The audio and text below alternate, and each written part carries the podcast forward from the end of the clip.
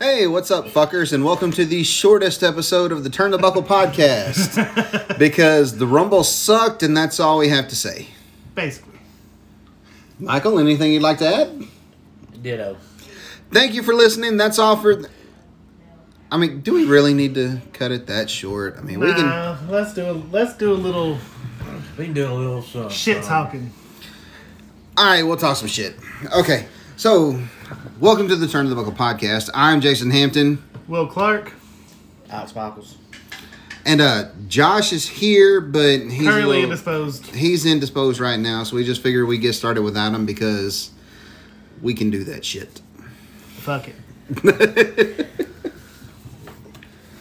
But you know, it might hell, it might be better without Josh on here for the first little bit. Yeah. It's peaceful anyway. It's already quiet. Right. I mean, we could just record him saying "pop," and then that's all we'd have to have. And whenever we go for that part, just push play, and it'd say "pop" really loud, and we would know it's you know. Or we could just have her come in because she did it just as good as Josh. No, mine was better than Josh. Hey, speaking of, we, Speaking we of- missed you, buddy. Hey, fuckers, what's up? Oh, is that cookies? Yeah, you're gonna have Yeah. to move. Ooh, fatas. I like the damn cookie dough. Shut down. I like, I like the damn cookie dough. They need like Hey, Davey. minutes left. Oh, Josh is a fat ass eating cookie dough.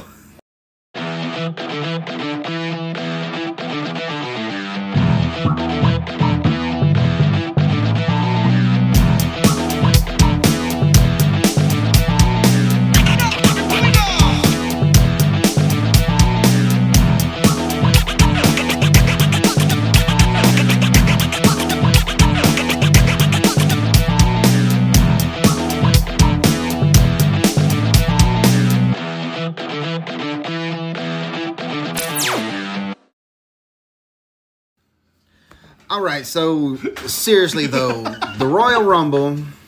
I fucking hate this company. I'm not. We're not. We're not doing that. We already did that in the open. If you'd have been here, you know, we you'd have found that out. Well, I want that stupid cunt bitch to get hit by a fucking truck's what I want. You missed the fun of I mean, just because she had Josh outside, don't mean you got. Not that one. That one I like. Oh, which one? Fucking Ronda Lousy goddamn Oh, Rousey. Rousey. that one. Yeah, yeah. And the other bitch, Brock Lesnar. Both of them get hit by a fucking truck. the fucking picture is Josh. God damn. to, the Brock, Tyler? The Brock made sense after the Heyman. Don't match. nobody give a goddamn. Tyler, I know you told us not to stop talking shit, but I mean, we- but the, the Rumble is shit, man. Come on. I mean, it was more. It was more Ben saying not to talk shit because it was. Ben said last night, or Ben said during the Rumble, because you don't know when we're recording this. We could have recorded this Saturday night, but we didn't. no, Ben texted and he's like, you know, they got to the end point that they needed to be at. This is where they were going, so this is what they were going to do. yeah. But the way I see it, you There's could have 12 other got. ways they could have done You it. could have got Lesnar the championship match at Chamber. You still have how many months for Mania? There's plenty of I ways. think last night it said 60 days.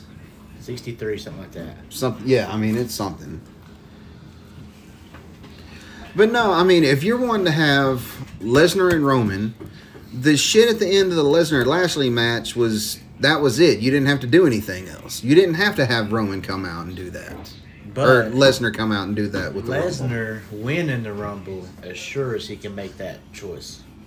right? Because But the then, Rumble winner could have picked Roman, and then Brock would have been shit out of luck to get Roman at Mania. No, because we all know Vince is going to suck Brock's dick and give him whatever he wants. I thought y'all said last night Sable was doing that to Yeah, we give thought Brock what he. Sable, we thought Sable was working that for Brock. No, Sable Apparently has not. standards now, but I- uh, Vince Vince probably is a bottom for Brock. Let's let's be for real. I don't think anybody would let Brock be a bottom. I mean, don't see Brock do being a you bottom. really see see- Vince you see- making Brock his bottom? You see anybody making Brock be a bottom? It's- It's scary dude, bro. Yeah, this ain't Lashley we're talking about. Oh hell, oh fuck. he loves his sisters. God. But no, the Royal Rumble, it starts off. And literally, the best thing in the show was the second thing that happened. And that's Seth Rollins' entrance. Yes. That was pretty epic. yeah. Just the look on Roman's face when the Shield music hit. He's like, what the fuck? And then he comes out. He comes out through the crowd doing the old he, you know, shield walking through and everything. In the whole gear, a whole thing. Uh, so I mean, that was that was honestly my favorite part of the whole show. Same. There were no, well, I take that back. There was one entrance in the women's rumble that I marked out for bigger than anybody's, and it's not Molly Holly because I know she's there and I know she's around all the time. It was Ivory coming out in the right to censor shit. Yes. comes out the music you know the music hits and it's going along and she comes out talking about you young ladies in the ring have no respect for yourselves and all this shit Uh, god it was fucking it was goddamn great it was the best thing that happened in either one of the rumble matches Well, my intern I picked was a fucking rapper. but he did decent. Well, he can work. he did do good okay so last night we all picked a number uh pi- we picked a number before Right. the rumble even started and had it wrote down and you know so if our person won the rumble we were just you know have bragging rights going on you know haha we did it we're the best Might want to put some stakes to that next year. mine was number 21 i had a good one it was drew When I was 29, I had an all right one, but I, I knew he wasn't going to win. solid with Drew for. Yeah. Should have picked number 30. Of course, I was 27. I started to pick 30. Like, I legit started to pick 30 just to be a dick. But then I'm like, nah. Because I already know who the fuck it is. Like, yeah michael said number 27 and he happened to have bad bunny yeah Son of a bitch. but he got two eliminations and some real good spots. I mean, he he did. It Duke wasn't can a work. horrible dick. Duke can work. Duke can work. Bad Bunny. I mean, it could have been worse. It could have been Ray or something. I mean, I got Angelo Dawkins. I would have been fine with Angelo Dawkins. i like angelo dawkins he got I'd been fine eliminated if quick he, you know, would would have stayed in there for a minute. Jen got Happy Corbin. Because it was literally Angelo Dawkins come out, and then fucking almost come out, and then they both went. Yeah. yeah, pretty much. And that that continues with Vince McMahon. You have all the black people in one storyline. Omar's going to eliminate the black people in the match. Have you noticed how he does that all the time? It doesn't matter. I mean, you had New Day against the Hurt Business. That was for how long? And then New Day against the Usos. I mean, close I feel- enough. I feel like they didn't play the Hurt Business that long enough. No, They should have. That should have been a faction still going on today. Mm-hmm. I fucking love the Hurt Business. It was good. TNA did it better. Oh yeah, the BDC. Let's. All right, but yeah, first match Roman and Seth, Universal Title. Great match. It was a really good match. Uh, Good storytelling. Yeah, they played in the part where Roman has not beaten Seth one on one. I mean, technically he still hadn't because Seth won the match by Yeah. DQ because he locked on the guillotine and just wouldn't let go. I'm gonna headbutt somebody. It wasn't me. I was trying to get plates. I'm just saying, I'm gonna headbutt somebody. I don't know who the hell it was. Listen. You you gonna you gonna keep talking? You gonna get one too. All right, Roman Roman locks on the guillotine, holds it in. Seth gets to the ropes, and he just don't let go of the guillotine. I that I think that was a way to say, hey, look at us. We could come up with a finish. I mean, yeah. because you put. How many times has they done the "I'm gonna kick your ass too much and get disqualified for it" finish in the last week? They've been doing it every week with Damian Priest for a month. They did it with Priest on Raw. They did it with uh, Natty on SmackDown, and now they did it with Roman on the pay per view. I It's, mean, it's one of those cases where they. They, they they get- find a great match, but they book themselves in the corner because you know where your end goal is with Roman and Brock. You don't want him to lose the title. You don't want him to take a big loss, but you just build Seth up and Seth's a credible main eventer. You don't want him to take a big loss. So but, but it, had they even put, excuse me, if they put Rollins over, they could have had Brock to beat Lashley and Roman win the Rumble. yeah. They, they didn't book themselves in the corner. They just choose not to give us a finish. No, there's 27 ways around the way they book, but nobody wants to open their eyes and say fucking no to Vince McMahon. the thing is, you're leading to Roman and Brock at WrestleMania again. This is going to be the third or fourth time that shit's happened. And then But now you're leaving Bobby Lashley without a champion opponent. See, who you think, Drew? Rollins. Rollins. See, I don't think Rollins. What if MVP turns on Bobby Lashley? I, I wouldn't mind that. I could see that. I I wouldn't mind seeing MVP have some type of a run towards Maybe. trying to get it. Yeah. But the thing is, like the the end goal has always been La- Brock and Roman, but and that's have to get about. They booked only focusing on that, and they've left out all the other champions and storylines going into Mania. Well, then Ronda came back, and then they, of course, have Ronda. Well, I mean, you go through and I thought they would do the whole thing where you had Seth win the match, win the belt from Roman and take it, and Lesnar keep the belt, take it to SmackDown. And so you have Roman trying to win the belt instead of Brock trying to win the belt. The heels are always better chasing. Well, babies are better chasing the heels. Yeah, touche. but you know, giving Brock that they just gave Brock the title at day one, so he held that title less than a month. Why would you give the title to Brock if you want to do to do some shit like that? Have fucking Lashley pinned Brock to put the title on him at day one, and uh, fucking Brock gets pissed off and goes after Lashley. That's why they have the match at the Rumble. But I really didn't see Heyman. I saw it. No, I That I could see it coming, but I didn't think this early. I figured it might have happened at Mania. Like, I knew Yeah. Heyman was going to turn eventually because for Yeah. it's Heyman. But All right, we're still in the first match. We're talking about shit in the future now. Uh, the post match, No. uh, the beatdown on Seth. They stayed with it way too long. They could have. Yep. They could have shortened that up a good No. five, ten you minutes. ain't kidding. The way they stuck with it made you think someone was coming out. Exactly. It looked like something was going to happen where somebody was going to do a run in and make a save. They're- And with all the rumors of Forbidden Doors and everything, everybody thought and the Rock, Moxley was going to show up, or The Rock. Yeah. yeah. That'd be We got cool. but who do we who do we fucking get? Nobody. Nobody. Shane McMahon, motherfucker. Fucking McMahon. Here comes the money. The boss's son and who was in the fucking final four of the men's rumble? The boss's son, a celebrity rapper, Brock Lesnar, and Drew Hey, McIntyre. number fucking twenty-seven, celebrity rapper. I don't think Bunny was in the last four. Was he? He was. He was because we missed the. Okay, I wrote down every elimination and everything. No, it was uh, Riddle. Sort of, kind of. Riddle. It was Riddle, Shane, Drew, and Brock in the last four. But we missed. I missed one elimination somehow. I didn't see Big E get eliminated. I don't know how I missed that big motherfucker going over, but hell, I don't even think they said when he went out because that's when Big E? Big E. They did. We were already talking. Oh, okay. Well, see that just that that shows, yeah. Uh, but yeah, they stayed on that post match way too long. Everybody was spec- expecting Rock or Ambrose, Moxley, whatever WWE was going to call him to come out. Damn. Watch, watch. We were just we were just trying to get booked. I can move it. uh, second match, the women's rumble. All right, guys. I went through. I did some homework for y'all. I wrote down everybody that came out in the order they came out and the order of eliminations. And The women's rumble was better than the men's. Yes. It was, even though, Shit win. But shit winner, but whatever.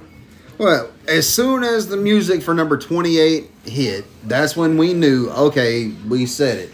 Because we said on the podcast last week, if, If she Rowdy comes back, that's winner. it. And honestly, I like the final four on the women's. You had Shayna, Bianca, Charlotte, and Ronda. My opinion, uh, I would have got Charlotte out of there and had it come down to uh, Shayna, Bianca, and Ronda. I would have had Bianca and Sh- uh, or Shayna and Ronda work together, eliminate Bianca.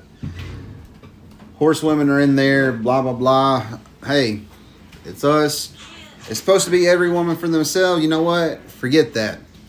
I'm gonna give it to you, Ronda. I'm gonna go over and let you have it.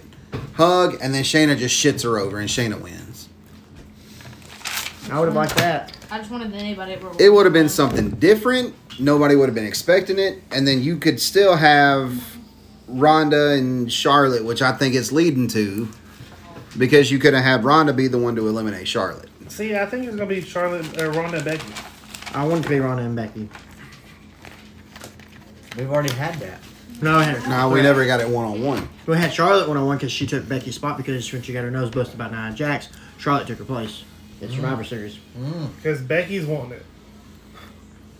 When the whole, before she even got made a new contract, before the when the rumors were coming out, she made a comment like, "Oh, I see that you're probably coming back. I've been right here where you left." All right, but uh, order of entry, you had Sasha Banks number one. It's some Uh, fan fucking tastic gear. That Sailor Moon looking Yes. gear that was It was nice. It was really nice. Honestly, when I first saw it, like just from the distance before you kind of got up on it, my first thought was, "Why the fuck she dressed like Donald Duck?" You dumbass. well, it just I saw the white and the blue, and that was my first thought. It was she looked like goddamn Donald Duck. Now, as soon as I saw like the just a glimpse of it, I saw the the things in her hair. I'm like, God damn. And then number two was amazing. Melina. Melina got thick, y'all. Yeah, mm-hmm. she looked good. I ain't complaining about it, but Melina got thick. So Mick Foley says some shit, and I'm trying to figure out what how he meant what he said. Oh God. Okay. Because he said some, it was a great night for mothers. Like, motherfucker, was that an insult? Like, make your mind up. Whose side you on? Was it a mm-hmm. prop? Was it an insult? Was it No, like a it's backhanded comment? No. No, I mean it was a good night for mothers because that was all them. Mickie James got to be the first Forbidden Door. She came out to her Impact song. She had, she got on the screen Impact Women's Champion. Definitely a mother. Mm-hmm. You know what I mean? I'll, Brock Lesnar, motherfucker. There's a lot of mothers. Ronda Rousey, mother. Ronda, Becky, Melina. Both the Bellas. both Bellas, Bianca. Yeah. Michelle McCool. Sonya Deville, that's a daddy, but you know. Natalya, the mother cat. Maurice and Beth. Okay, uh yeah, Melina was the number two coming in. And she still looked good. She did. Her work and all that shit. She was. She got real The only too, thing she did, I mean, it's like you said last night though, just to go out there and to have that many people remember you and you know cheer for you when you come out, you're gonna get emotional. But I saw a meme earlier. I showed it to Will. I don't know where you were. It was the episode, uh, episode of The Simpsons where Bart was running the door of the brothel in Springfield Mm-hmm. where Abe walks in, turns around, hangs his cu- hangs his hat up, turns around, sees Bart, turns right back around, grabs his hat and leaves. It said, "This is every legend entrant in the Royal Rumble this year," Yeah. And I mean that's what it seemed like. Because Melina was out the ring before, uh, Before the cl- countdown before the it clock, yeah, and that brought Tamina out uh, for number three.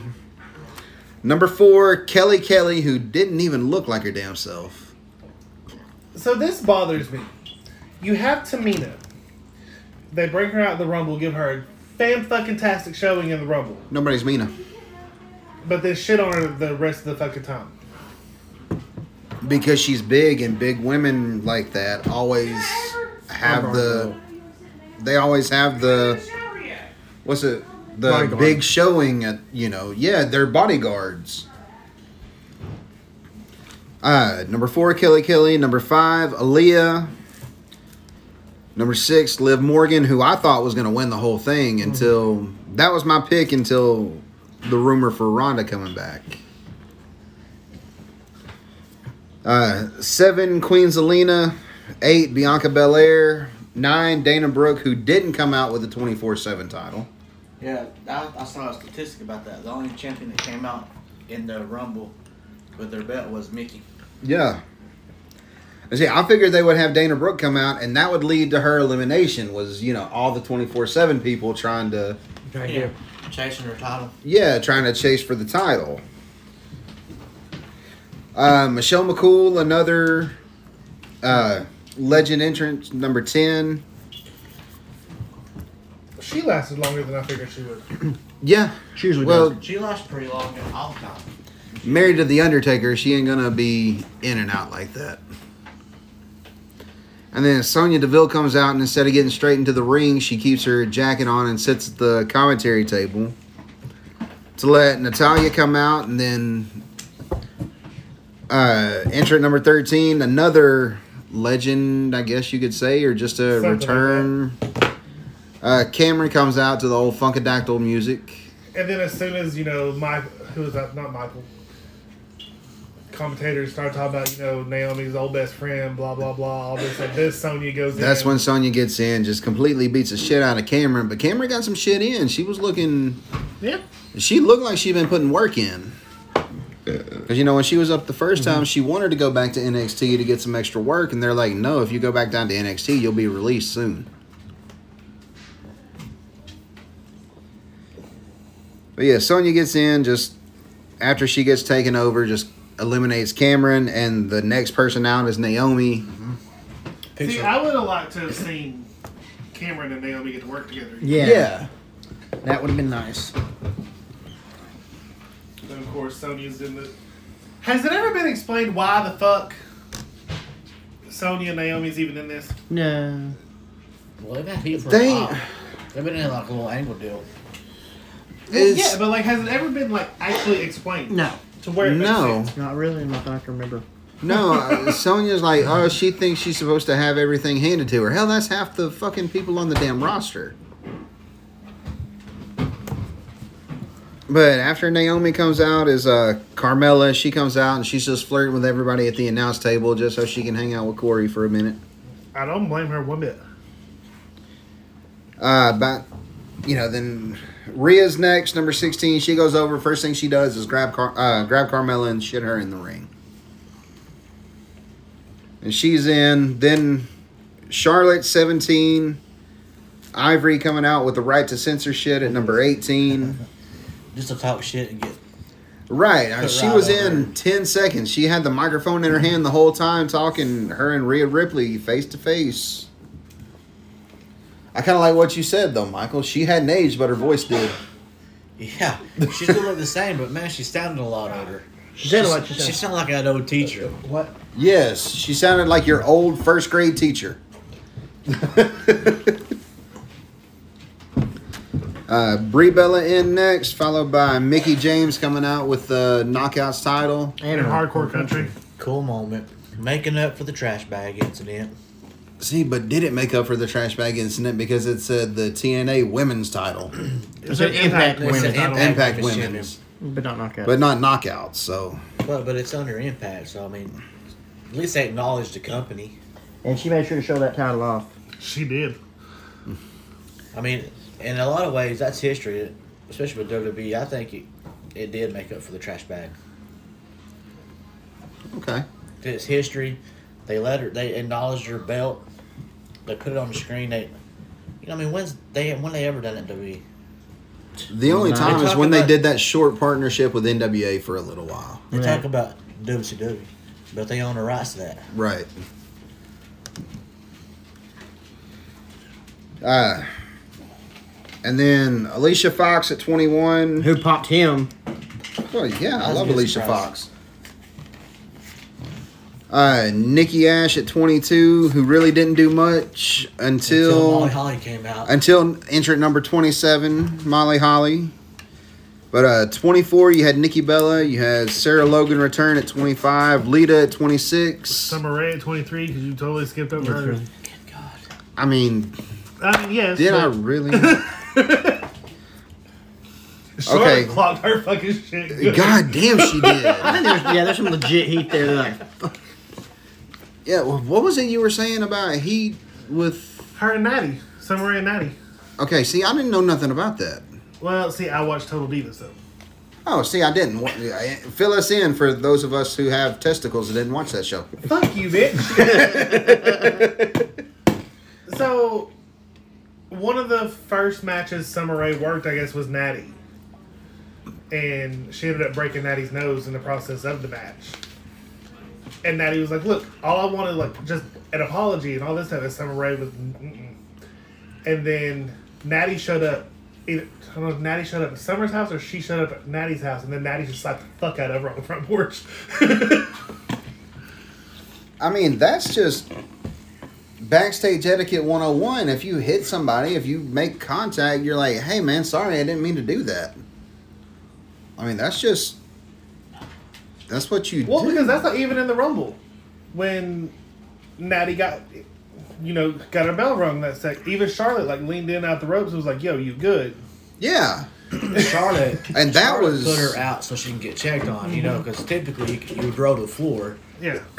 trainer come to you, But- but in the rumble you couldn't. Did y'all see how it happened? No, we didn't see what the hell happened. We just saw the pump note on her. Okay, what happened? Alicia Fox, her and Alicia Fox were doing a little spot.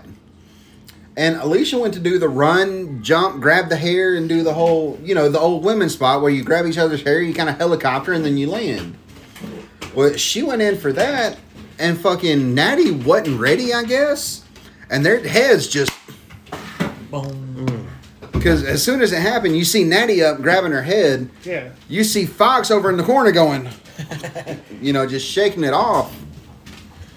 Both of them sitting there with the oh shit for a second. Right. But you, you know, there's something in the Rumble that I would have liked to see, and I know Warren posted something about it on his Facebook earlier. Okay. Was the Lita Charlotte stuff Yeah, you never got any of that. because they never shown them together except for like a spot here and there, but like you know they were working the shit out of each other that match because because of the word between them. Well, I mean, you don't. Were they though? Because uh, did you see it in the background? Because I didn't. I didn't really see them tangle up. I mean, I saw Lita with Charlotte a couple times, but I couldn't tell. I got you. But yeah, uh, I said a minute ago. Number twenty-seven was Molly Holly. Twenty-eight, Ronda Rousey. Bleh. And then after that, the last two were basically who gives a shit entrance because you knew what was going to happen as soon as Rousey came out. Oh. Okay, let's talk about that here in just a second. Uh, Shotzi 29, Shayna was 30. Michael just pulled up an interesting picture on his phone to go with the men's that we'll talk about here in a minute. But how would you write? How would you write Drew into that? Oh well, apparently there was the whole thing about after the Rumble, Drew was saying something and fucking boohooing about Lesnar ruined his childhood dream and all this stuff. Lesnar put him over for his childhood dream. Granted, there was no crowd. And Right. all that when it happened. Well, the Rumble there was a crowd. But There was a crowd at the Rumble when he eliminated Lesnar. But when he beat him at Mania, you know, of course it was. Maybe. Did he beat Lesnar or did he beat Goldberg? No, he, he beat Lesnar. He at kicked out the Mania. F5 one. Okay, At the yeah. perform at you know at the PC. I remember because, yeah, he did that and then he pinned Big Show after for the real main event.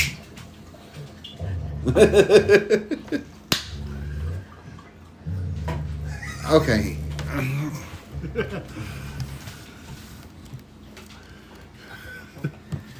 Uh, I mean, I ain't gonna bore y'all going through all those eliminations because, like I said, none of them really matter. So I We- don't we even know know why I wrote them won. down. As soon as she showed up, everyone knew who the winner was. Even the fucking sign said "fuck this shit, I'm out." The WrestleMania sign just said "fuck it, I'm done." Yeah, twice. Twice. Even, even after Brock won it, Both fire. times, there's it's just like, okay, no, don't point to me. I'm gonna disappear. I don't want to be associated with this shit. And I don't understand that shit. Why? For the Why does first it have to do the goddamn whole point of the sign every fucking time? But that's what it, it's. That's it's like tradition. That's what they all do. If for the first time ever, the sign was like, "I'm over. it. I'm yeah, out." the sign said, "Fuck you, I'm out." What now? What you got? What you got? Hey, it's Adam Cole's baby.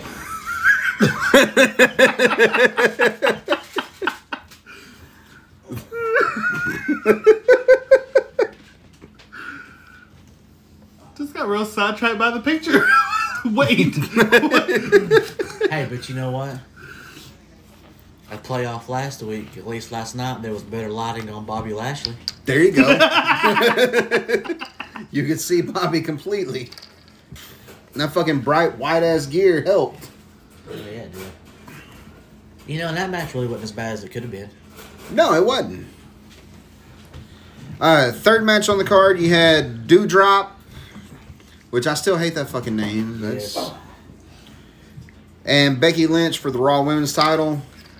My only thing is with that is eventually they're going to have to put Piper over.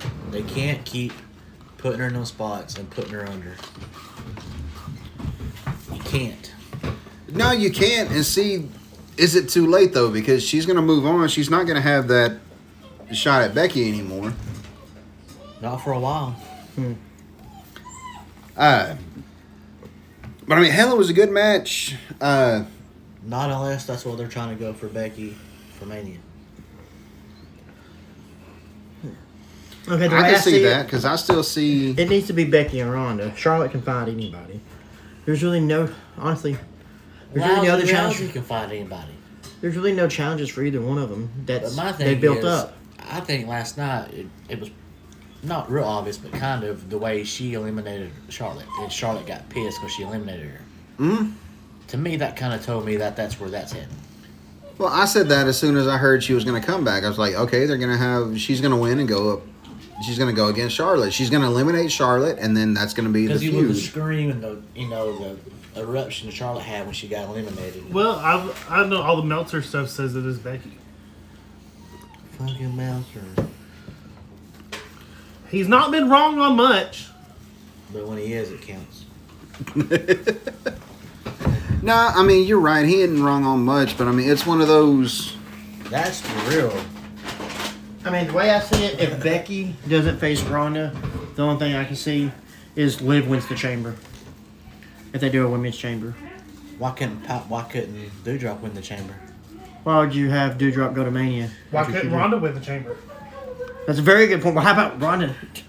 Because then Charlotte would have won the fucking Rumble. Why are you so close-minded on someone other? Than I don't than like Rousey, Charlotte Rousey working Becky. because I don't like Charlotte. Great worker, one of the best in the business. I just don't like the way she's been booked. No, but I see. I see what you're saying. I mean, it, you know, with the chamber, that's always the wild card before Mania, because you don't really know what they're going to ride in in that chamber match. That's true, but I mean, are they going? Well, the thing. hold are we- on. Are they going to be able to do a women's chamber because it's going to be in fucking? Saudi They're Arabia. doing it in Saudi Arabia. Are they going to let six women be on the fucking card? They will if they're all clothed. That's what they have. They're in full bodysuits. That was going to be my thing. That could be another historic moment. I mean, it's just they do so much stupid shit. Yet you're going to have one of the big things where you have a huge women's match in a country that doesn't allow their women to do shit. Right. You know, I'm honestly, why they, why are they even doing an elimination chamber? Period. Whether it's in Saudi Arabia or anywhere else, because that's self mutilation. Sit down. And shut up. You know what? I am going to sit down, but because I want to. It was like you self mutilated in that fucking chair. That What the chair's fuck been you doing to that self-mutilated. No, I hell up. fixed that motherfucker after last week. You don't fucked it up again. Yeah, tell him, Shadow. Tell him, Willow. That was Willow. That was, I know. I got you. Just, just. Anyways, what was next? Uh huh. Yeah. What was next? Uh, Becky wins after she hits the. The fucking rock bottom. No, what what called the the- fuck did she hit? The she hit the manhandle manhandle, avalanche manhandle off the. the second Yeah. Rope. It looked- I mean, but am I wrong with the whole things on Doudrop? no, you're not. You're not. No, not at all. I, I love. I love Piper. And and she you know and she's believable. She's she can work. She can do her part. Yeah. It's just I mean, guess she's good just too. another- That's the thing. Another cog in the machine getting lost. You know what I mean? She was she, honestly. She was lost from the first time that they gave her that name. She was done for. I said the same. She should have fucking stayed in UK. Yeah. Well, I mean, you can state all you want to, but having that paycheck signed is real nice too. Oh yeah, that's a. I mean, I get standing up and choosing your battles, and I mean, she would have been in her full rights to complain about that. You know what I mean? Because to me, I think it's a complete play on her sides. Mm-hmm. Definitely. As much as nobody will admit it, Well, that's like with. I know y'all don't like her. Calm down. But Nia Jax. they made her wear those bodysuits Yeah. that made her bigger. I've never said I didn't like Nia Jax. Yeah, and then Whitney showed me some pictures of Nia Jax. No. Totally The different- modeling to- pictures? Yeah, totally Yeah. different from the image that WWE ever Mhm. showed you of her. Yeah. And Just it- watching her social media stuff, it's a mm-hmm. completely different person. Mm-hmm. I mean, they just saw tall, big. Okay, you're gonna be wearing this fucking bodysuit that just makes you look like you're bigger than you are, because it did. And then she would go through, and the only thing I didn't like about her is the fact that she wouldn't go back and polish up. polish up. Yeah. Because they wanted to send her back to get more training in because she had got reckless and because she got to where she was hurting people.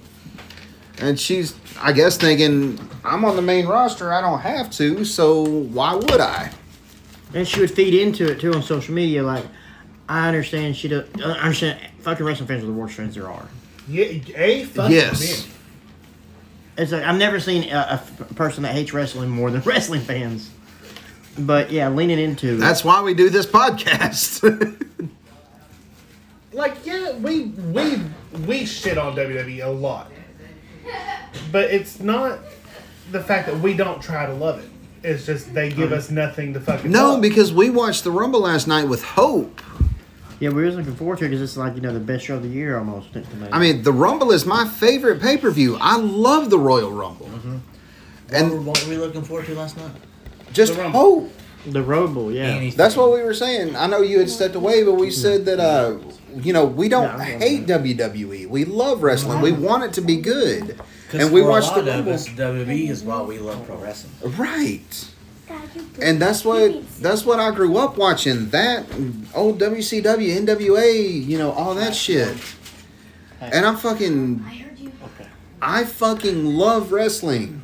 And I want to love WWE, but then it gets so fucking hard when they do stupid shit like they did last night. But the fact they treat us like we're fucking morons. Yeah, they, they insult our intelligence, thinking they're, we're not going to remember the shit that they did a couple weeks ago. What They're did they paying- do a couple weeks ago? I mean, I to don't be fair, remember. most You of forgot. us most of us don't we don't fucking watch it weekly anymore. Yeah. No, it's like uh-huh. we've said too many times. We turn that shit on for background noise. We'll wa- look up. Sometimes we're going turn it on for background noise. We'll look up. Oh, cool move. Go back down. Okay. What's going on? What's the score to the football game? You know, something I mean, like that. literally, I'll go and I'll sit and watch if I see a match that I think is going to be interesting. Like a, Sorry, I'm going to watch that. what's the score? Go ahead, update. You done pulled it up. Oh, you done forgot. 17-14, 49ers. 9:55 left in the game. Rams got the ball on 15. Okay. Well, let's hope the Niners pull this one And that was our non-wrestling moment of the night. Well, here's one more. Fuck Joe Burrow.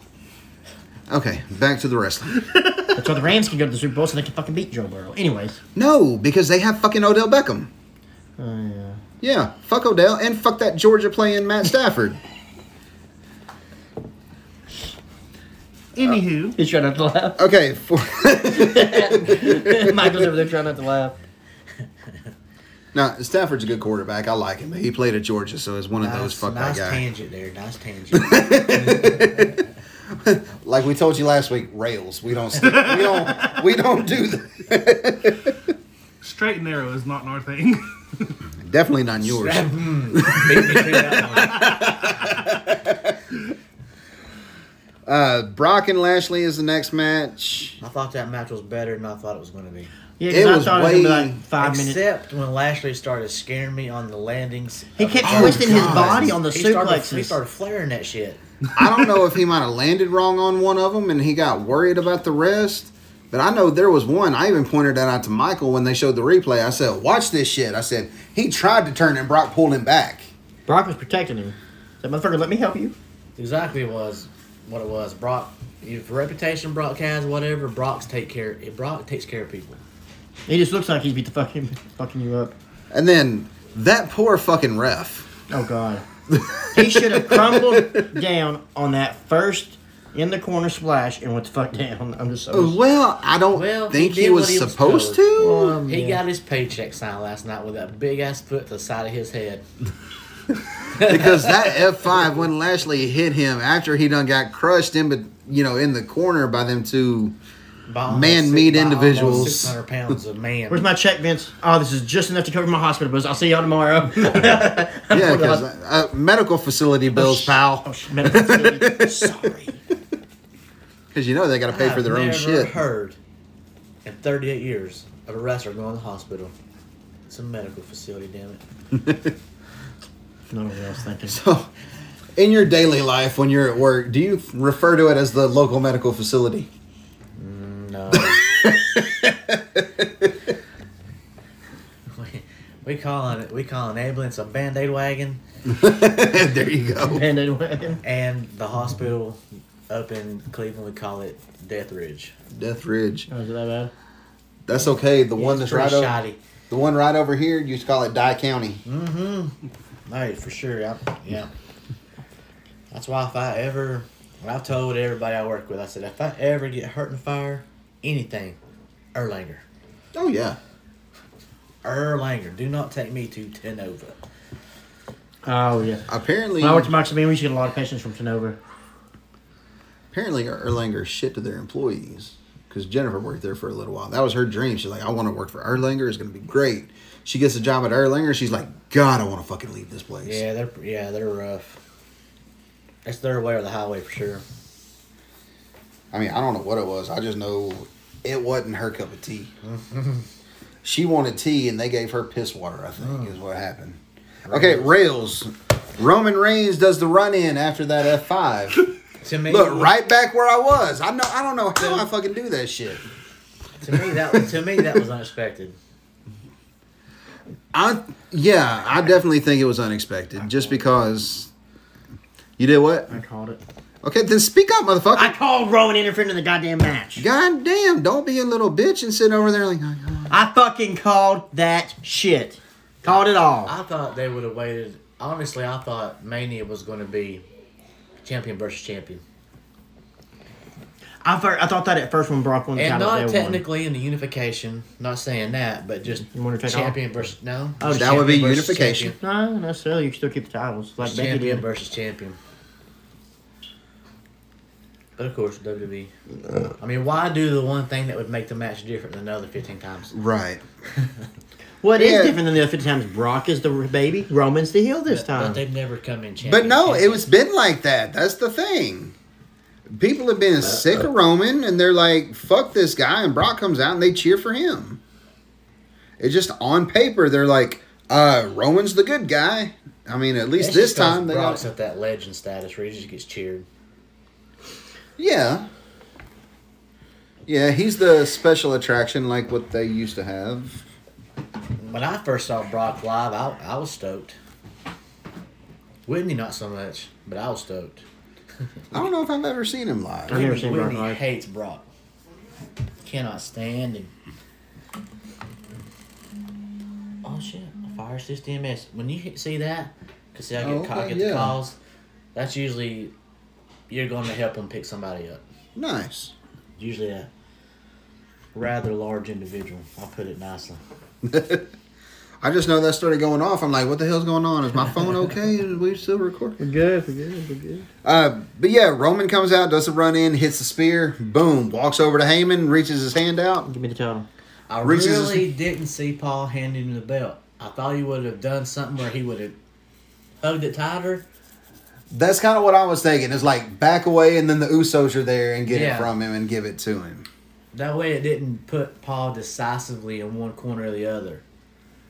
But last night, they pretty decisively put him behind oh, Roman. Oh yeah, especially with the you know the the meme that's going around where he's standing behind Roman with his hands in a praying mm-hmm. position, pretty much acknowledging Roman.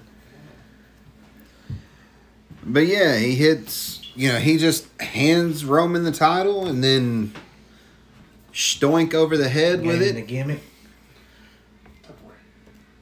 The what? It's in that one.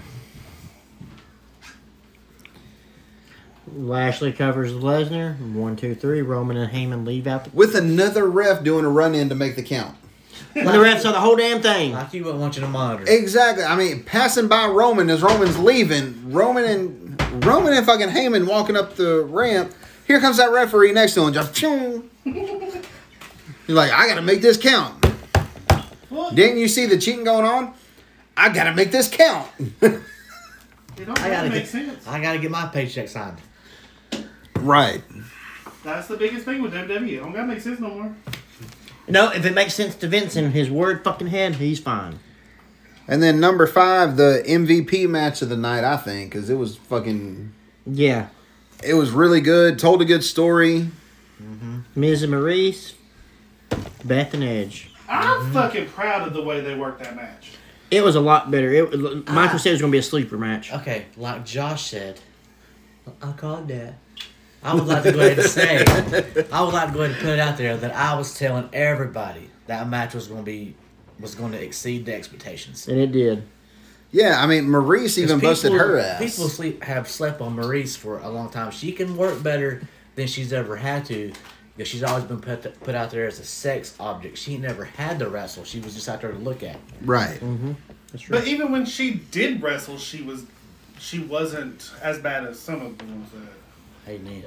I mean, there was a lot Gannon. of them. That's, yeah. No doubt. She wouldn't have been fucking, what's his name? World's Greatest Tag Team. That would have been.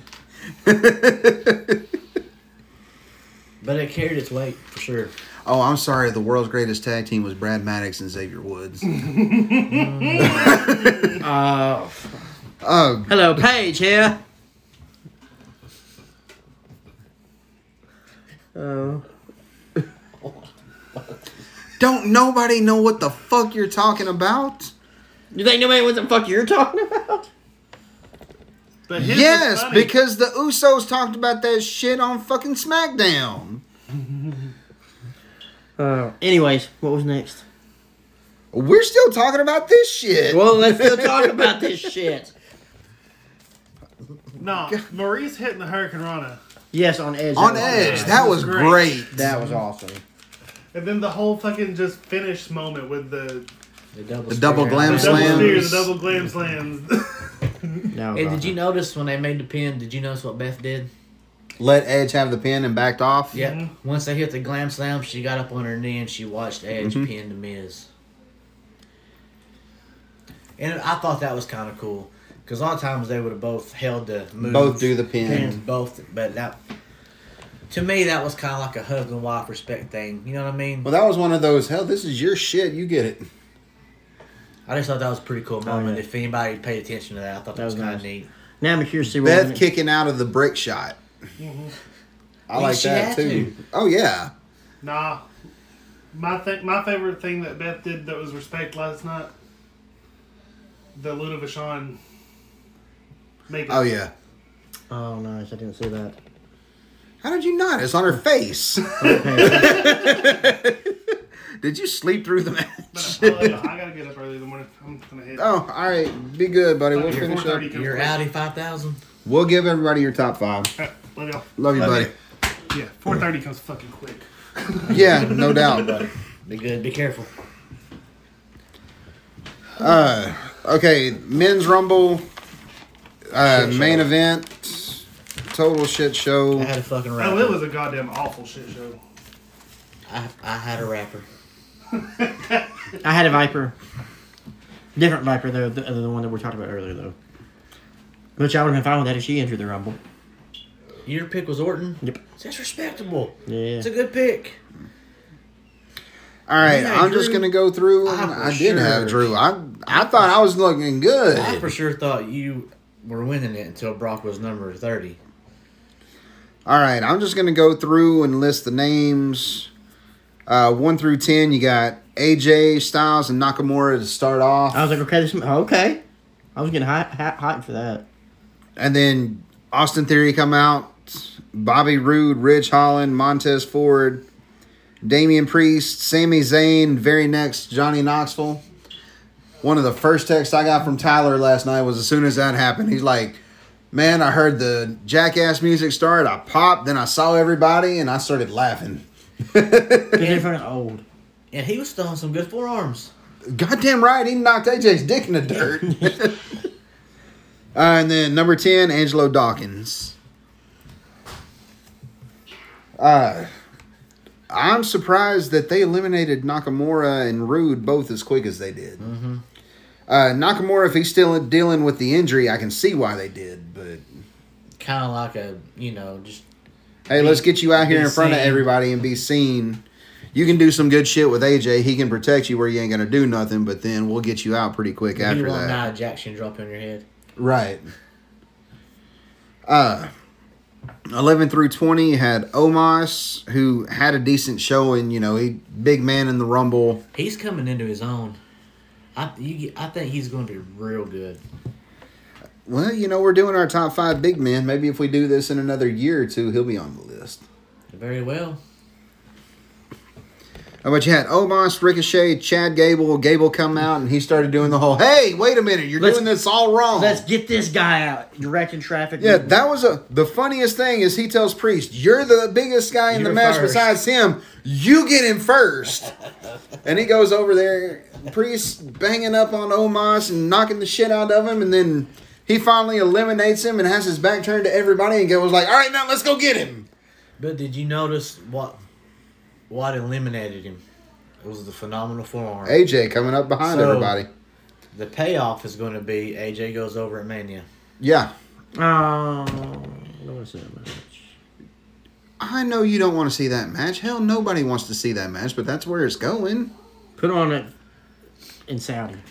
Put on it Saudi because I really want to see like I want to see Edge and AJ at Mania I think we're getting Edge and Miz. again. Yeah. Mm-hmm. No women. They'll say we'll leave the wives at home this time. I think it's going to be a special attraction match. Yeah, stipulation. You know, what's hell? What's good, Jack? Flaming tables. Huh? Something. You know what I mean? It's going to be ladder match. Something, Retirement match. bro. Miz could be like, when it matters, I can beat you, and if you're not scared to put your career on the line. Edge and Edge and Miz both put their career on the And line. And if I win, they got to put me in the Hall of Fame. Miz says. That's not bad. Not Raw General Manager Adam Pearce comes up and says you're on. Okay, but then you get Dominic Mysterio. Look at this guy. Yo, it's good. Go show your mom. Happy Corbin, Dolph Ziggler, Sheamus, Ricky Boogs. None of them what he was He, he was the flex show, is what he was. He, Man, he, he, yes. Motherfucker's got he'd hit a- insane He'd hit a press slam, And was holding then out his arm. And then he'd spend five minutes flexing until he grabbed somebody else. Or when he had Ziggler up there and he's just holding him up there and then he starts like pressing him, just military press overhead. Uh, Madcap Moss and Riddle round out the Hey, Top 20. Randy. I love it. uh, 21 to 30. Drew McIntyre, Kevin Owens, Rey Mysterio, Kofi Kingston, Otis, uh, Big E. Poor Kofi. Botched his highlight spot. You know what? I'm I'm kind of glad he did because maybe they won't try to do that stupid shit no more. How can we keep him in the rumble? What can he do to not get eliminated? Not much. He's done everything. Has he? Done the barricade. He's done not the had a helicopter come down and give him a ladder. See, he ain't done everything, Josh. Unless they have an open arena. I mean, you know what would have been great? Like YouTube. You know what would have been great?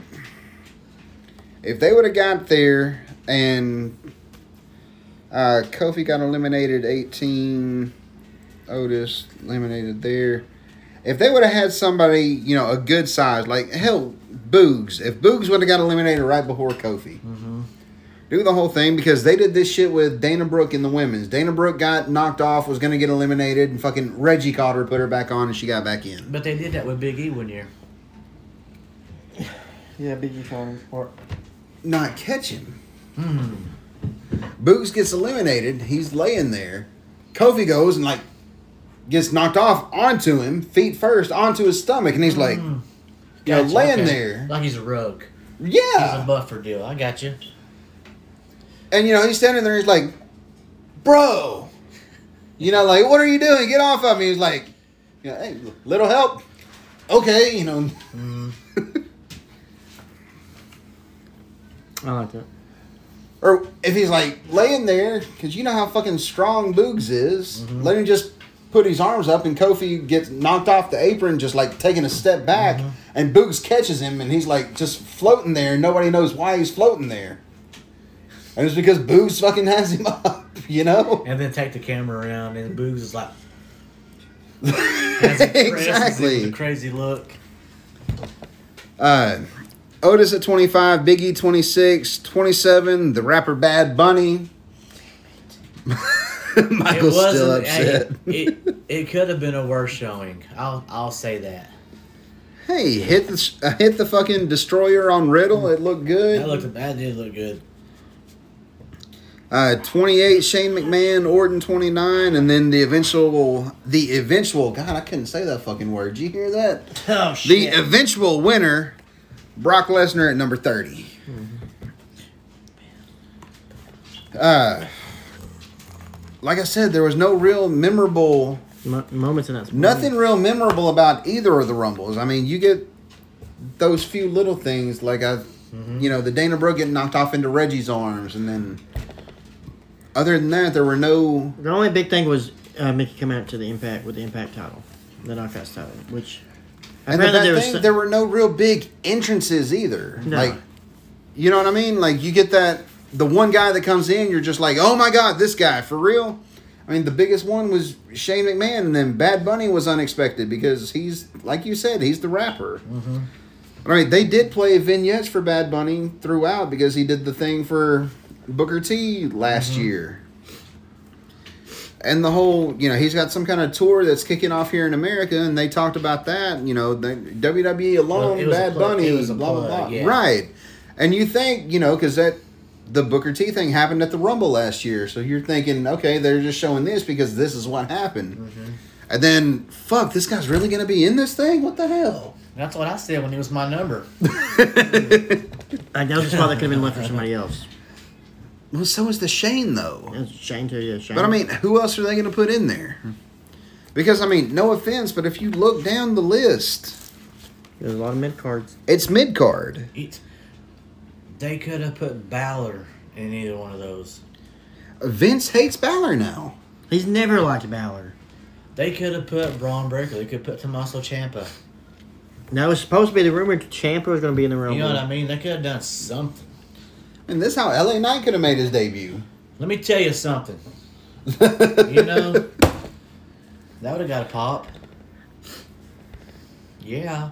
Yeah. Hearing that heartbeat go off for Ciampa, no one will survive. Psh, You imagine? Did you imagine hearing forty thousand people barking if Bron Breakker would have come out? Could you imagine how many people would have yelled if Scott Steiner would have come? out? Yeah, it's like, "Woo, holler if you hear me. I'd have popped. oh yeah. I'd have marked out. But no, I mean, you're expecting all this stuff. I mean, from the Forbidden Door entrant that was rumored for the Man, longest time. I just knew it was gonna be Cody. Man, I did too. Especially with the day of, with or the day before, where AJ AJ called him out. Yeah. He's like, "You've been doing all these other promotions. What's the difference in coming here?" I was like, "Oh shit!" Yeah, especially when he dropped the title to Sami. I was like, oh, okay. 'Cause I mean- remember I said that last week. I said if they unify and it goes to Yeah, it was Sami wins. is Cody's showing up. And me and Ben were texting. I think that's why I missed Big E getting eliminated. Me and Ma- Ben texting back and forth, and that's what he said. He's like, "Okay, last two. Which one's going to be the?" Or no, he said, "Uh, it's coming down. I think there were, yeah, the last four spots to come out." And he's like, "You got Orton and three surprises. Is one the Forbidden Door? If so, who is it?" He said, "Is it Cody? Is it Mox? Or is it Jericho?" Yeah, either one of them would have got a huge reaction. He said Cody Mox Jericho, and I said Cody. I said I think he's going to get his dad's copyrights. He's like, Ben asked me, he's like, "Is this a deal you've heard?" And I'm like, thinking to myself, "Bro, I'm not some fucking insider." I'm like, "That's just the way I see it going." He's gonna want to come and get his dad's shit. And he's like, "Hey, I won't take no money for this shot. Give me them copyrights." Don't give me any zeros behind the number. Give me my dad's copyrights. Yep, he made those. Those are his. Give me the names that were my dad's brainchild. Right. You don't use these. You didn't come up with these. You don't care about them. I I mean, they use a couple of them, but you know what Once I a mean. year. Not- NXT used a couple of them. The only thing Vince used was a Great American Bash. And then he renamed that to just the Bash, and then they stopped using it. I think the last Bash was 2009. But they could give them, you know, like this last one was called what? Beach break. Beach Break. They could Yeah, have if they're that- gonna bash they, at the they, they can have that called bash at the beach. That was a dusty thing. Mm-hmm. You know, they could have they could have Starcade God, Starcade. and AEW. You think, I think they would make that a big deal. Oh, you know what I wish WrestleMania. they would do? I wish they would do it. And I mean, I don't know if you remember this, but this is one that I grew up with and I loved it. The Battle Bowl and Lethal Lottery. Mm-hmm. You remember that? I've heard. I love Clash of Champions because it was always a pay per view on TV, Yes. and it was always good. Clash of Champions always delivered. You could always damn sure bet Arn Anderson was going to defend that TV title God damn right. and put some spine to the pine, baby. Man, that TV title was so pretty. Oh man, the NWA television title on the, The fucking red- red leather. red leather? my Oh, oh God. That was one of my belt designs. That's my number one. Number two was the IC strap on the white leather. Well, y'all did top five on your favorite belts. Yes. Mm-hmm. Oh, my number one's the the eagle, Which one? The winged eagle or the big eagle? the winged eagle. Mine was Yes. the Big Eagle. I just to me that belt's just classic. It's just Mm-hmm. it was so simplistic, beautiful. It was just Absolutely, it was gorgeous. Like the big gold. You know what I mean? It's just iconic Oh yeah. because the names that carried it. But Well, all right, guys, we're not gonna go. Yeah, rails. Trust me. Uh, we're not gonna go over in any of the uh, Raw, SmackDown, none of the AEW stuff. We just we figure since we did the Rumble pre-show, pre-game, go home show last week, the Rumble moments, we just talk about talk about the Rumble, what we thought about it, and I mean, hell, you you can pretty much tell from the time I pushed record to start this thing what we thought about it. I told him it's going to be the shortest episode ever. The Rumble was shit. Thanks for listening. that, it's like like you said, they could have done so much more. They could have, and it's like they're scared to. I mean, it's like, okay, kind of like with fucking NXT. You get NXT, and just because the ratings aren't as high as you want, you gotta, oh, we gotta completely revamp everything. Get rid of all those indie guys that nobody's heard of. Right. And now it's the worst ratings it's ever had. But the only reason you did that is because you thought you you had to go against AEW for whatever reason, just to toot your own horn. And then when they whipped your ass, because Vince is good at, or he assumed then he could do it. competition again. I mean, NXT was always Tuesdays. And then they decide they want to change Wednesday whenever it's rumored that that's when AEW was going to be before AEW had their show. Yeah. So they can make it be like, oh, well, AEW's trying to go against us. They can't beat us. Ha ha ha. And then AEW kicks their ass and they're like, well, we weren't going against those guys anyway. We're going to move marathon. to Tuesday. It's Then a AE marathon, not a Then sprint. AEW was like, ha ha ha. Watch these numbers. And the bad thing is, if they would have done that from the start, if you'd have had Raw Monday, NXT Tuesday, AEW Wednesday, Palate Cleanser Thursday with no wrestling, that's when you can watch Impact or whatever if you want to. And then Friday, you got SmackDown, then Rampage. Then you got the weekend for pay per views or Honor. premium live events or was Ring of Honor would be Right. Sundays. And you had that deep breath where you could just kind of digest everything to get ready for Monday. Mm-hmm. I mean, hell, do you know when I was a kid, I would have dreamed and loved a fucking wrestling uh, every day of a week? Yeah, My dad would have had our cable turned off. No fucking doubt, man. I mean, I used to sneak and watch wrestling when I was a kid. I would close the door and turn the TV Now on. I'll now I'll give my dad this when we were, it was Sundays six oh five. He'd always be like, "Hey, get in here, boy." hmm He wouldn't let me miss that Sunday six oh five time slot. We we watched WCW every Sunday six oh five. And then WCW Saturday night, the mothership, 605 every Saturday, unless the Braves were playing. Then they would be early and the Braves would be on at 705. Yes, everything was against the like, around the Braves and the Hawks back then. Oh yeah, oh yeah. But I was okay with that because I'm still a Braves fan. Oh yeah, But all right, guys, there's our uh, Rumble review. Uh, hell, we'll be right back. We'll go over our top five list this week. Is the top five big men. Uh, Will had to leave, so we'll just read off his real quick first.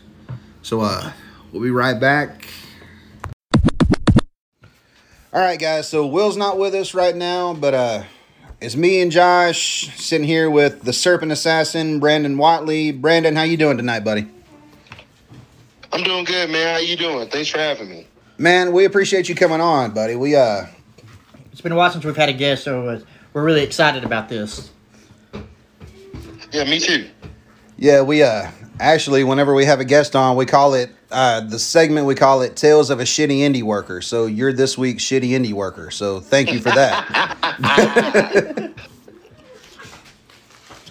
but uh Here for it.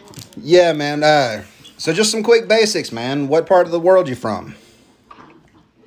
I'm originally from Anniston, Alabama, but as of right now, I live in Douglasville, Georgia, which is an hour and 20 minutes away from Anniston, Alabama. Okay, so you uh did you move for wrestling or was it something else that caused you to move that way? A little bit of both. I moved both for wrestling and to find better opportunity, like job opportunities and whatnot. That's not in Alabama. Okay, I got you. I got you. So uh okay, keeping going with the basics, you know, how old are you? How long have you been working? You know, stuff like that, buddy. All right, well, I'm 29 years old, and I've been working since early 2015. So I started training in 2014 under Ace Haven at Pro South Wrestling, Okay. and around the four five five month mark, um, he seen that uh I could do the basics and stuff, take bumps, uh, take an ass whooping, all that other good stuff. Oh yeah. So he had a random pair of fatigues laying around and took a Punisher mask, and he was like, uh, "Hey man, there's uh something that I would like for you to do on show days. You know, do this mask gimmick. Um, go work some of the guys. You know, give them a." A easy match and he'll get your feet wet at the same time. He was like, this will also help get, um, this will also help your development as in like as in like as you move around in like the ring and stuff and get aware and get better acquainted performing in front of an audience and whatnot. So by the time you finally debut as yourself, you already got some got some time under your belt. So I did that for about how long did I do that for? I did that for about eight to ten months before Okay. I was finally able to have my first matches myself. Okay, so you were already almost a year in before you were actually you. Nice. Right, right, right. Um, well, yeah, it was it was about the year mark. So at Pro South Wrestling, I was doing the the mask and the fatigue gimmick thing, and I want to say like later on that year, um, there was this show in uh, Whitesburg, Georgia, and Whitesburg, Georgia, Whitesburg, Georgia, excuse me, is known for uh shitty indie wrestling. So Okay, sounds like we'd be Uh-huh. perfect down there. Say that again. I said that sounds like we'd be perfect down there. Oh yeah. So, when I hopped in the car one time just to go check out the show and whatnot with some other guys, and Ace Haven was booked on that show. And as you know, car is subject to change. Walked in the show, so I'm chilling and whatnot. And then he goes, um, "Hey BY, go get your stuff out the car because uh, Eli Dan needs an opponent for first match." And I was like, okay, cool. It was like, um, you, you got your like your regular gear, right? Not the max of fatigue. I was like, oh, I got everything. It was like, all right, well, just wrestle as you tonight. Let's see what happens. And I was like, uh, okay, cool. So that was my first time wrestling as myself. It was like late 2015. Hell I don't yeah. know the exact Nice. month, but I know it was some. It was a couple of months before Eli Daniels had his uh, truck accident. Oh, okay. And then after that, my um my job at the time had messed up my schedule where they switched me on a whole nother shift, so I couldn't wrestle for a while. I was still able to train because we would train on Sundays around that time.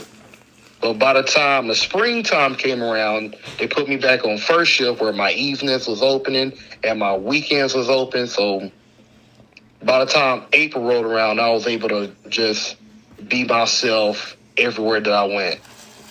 Okay, awesome.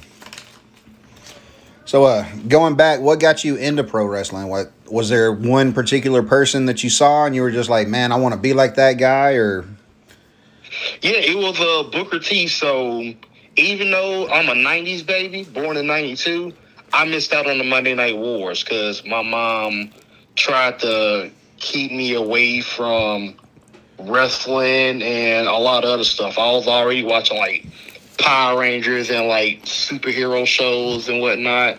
So I don't know. She just kept wrestling away from me for a long time.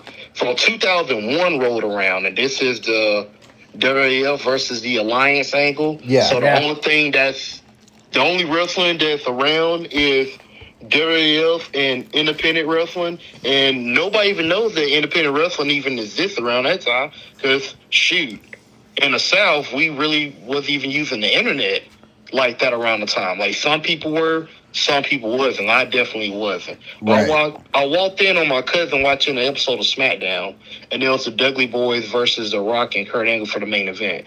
That's what I walked in on. So that's a hell of a main event to walk in on. again. That's a hell of a main event to walk in on. That's a good one. Yeah, walked in on that, like what I seen, and I was hooked from there. So, and around that time, me and my mom we was couch surfing with like different family member houses. So finally, we finally my mom got her own apartment, and a couple weeks later, she got cable. So I'm sitting in my room watching cartoons and whatnot, and I turned to UPN by complete mistake because well, I'm bored. So a couple of sitcoms come on, go off, SmackDown comes on. I'm like, hold on, this is what my cousin was watching that one time. So, boom, watching SmackDown every week. And uh, the first person that caught my eye was Rob Van Dam, so he was automatically a favorite. There you go. And around that time, everybody that was under the under the alliance banner had quote unquote got fired unless he was a champion. So I didn't see Booker T until like a whole another month. So so Booker T was automatically my favorite when I first seen him.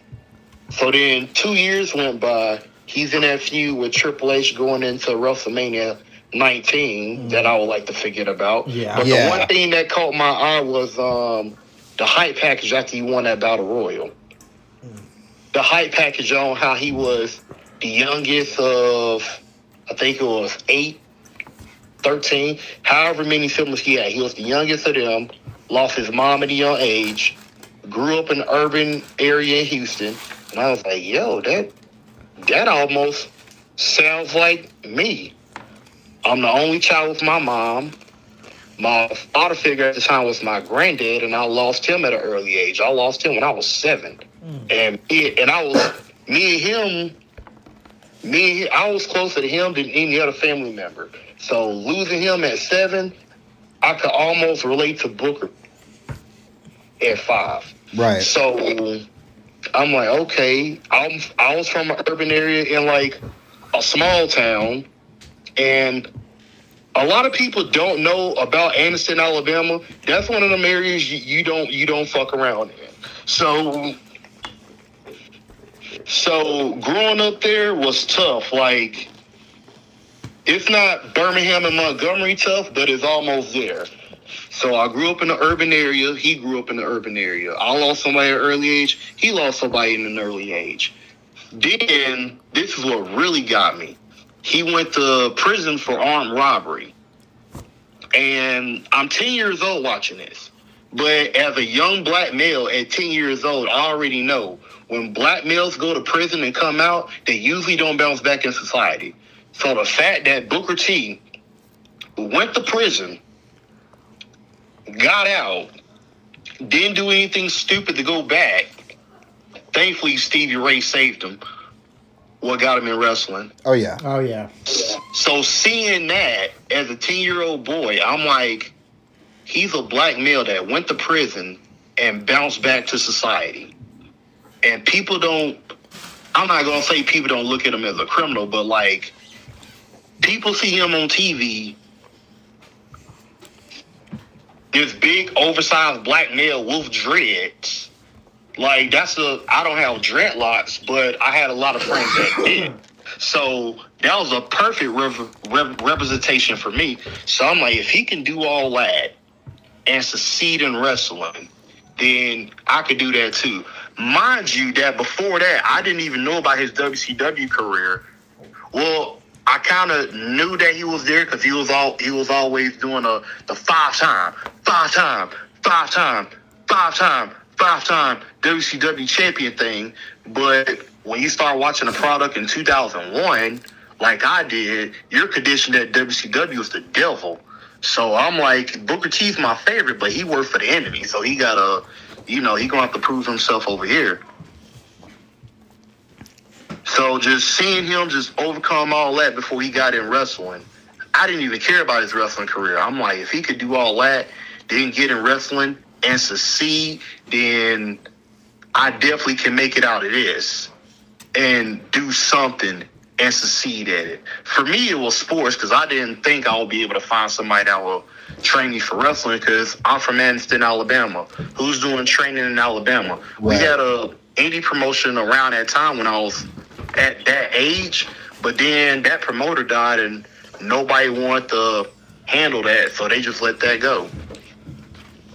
Thankfully, Ace Haven started his promotion because him and a bunch of young dudes they wasn't getting chances to work anywhere, and luckily his dad owned the ring in a building, so they decided to start their own thing, book their own stuff, and then the point of Pro South was once that show got established, young talent that has a hard time finding bookings or just anything because they just want to develop and hone their craft.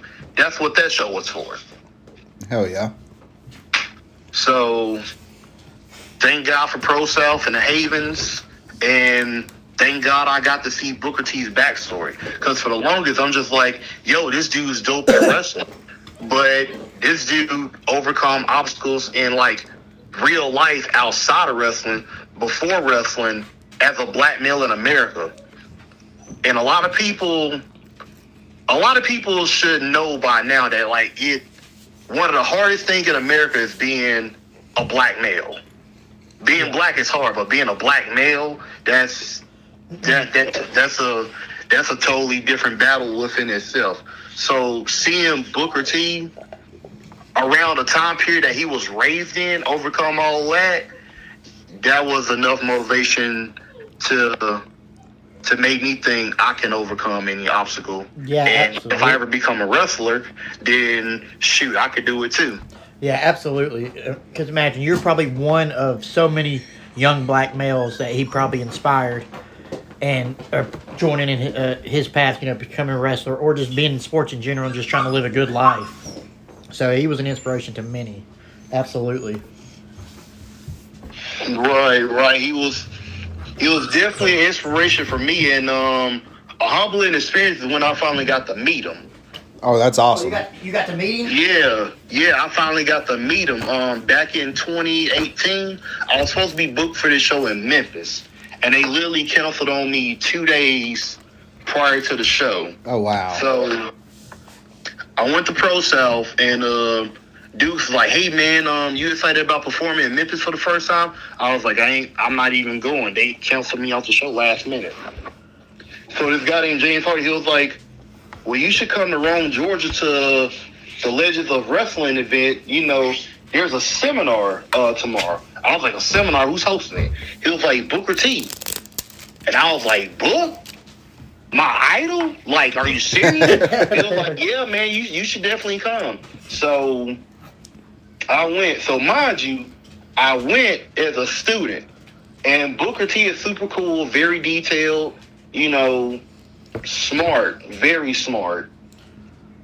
But why you sitting here teaching and dropping knowledge on us, eight, nine, ten year old fanboy me is like trying not to act a fool. it's the hardest thing ever. Yeah. I'm just sitting here trying to listen to what he's saying and and and, and a fanboy me is like, hey man, ask them, let's all have a Spinaroonie contest. Like that's what I'm thinking, but I'm trying to stay calm.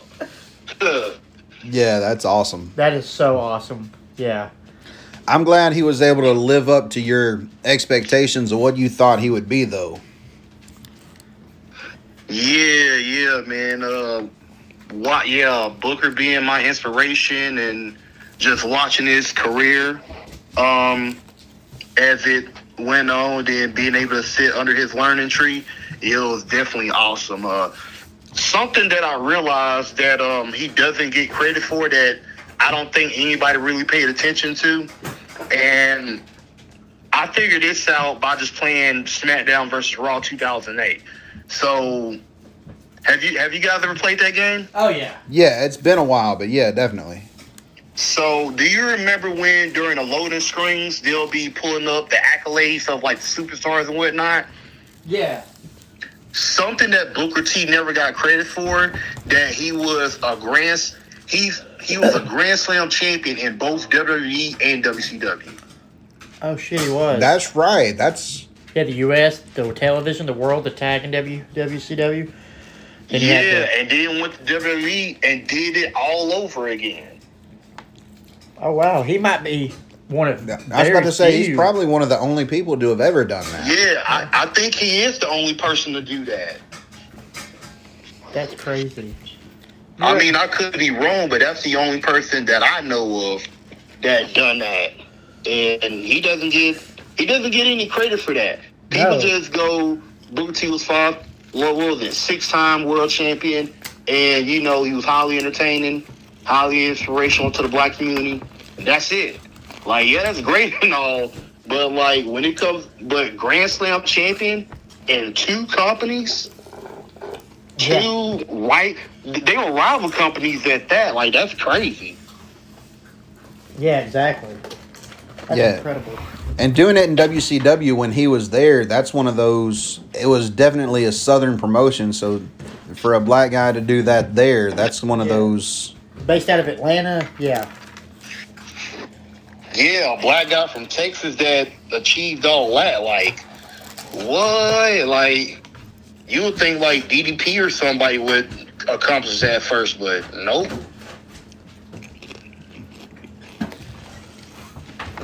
So we've, we've talked about your career. We've talked about your inspiration into the business. What about matches? What's in your career that you've had so far? What's uh, one of the few matches that stands out to you as your best work? few matches to man i never really sat down and thought about that um shoot Or to kind of not put you on the spot, who's one of your favorite opponents to work with? Um, Trevor Eon and uh, Eric Silva, and they don't get enough credit for their work. Yeah, um, I don't know Eric, but I know Trevor. Those are two favorites that Yeah, I like I- to work. What were you about to say? I said I don't know Eric, but I know Trevor. I was uh, there was one show that I was supposed to have worked him at, and I had to wind up canceling that one, so I was disappointed. I never got to work with him.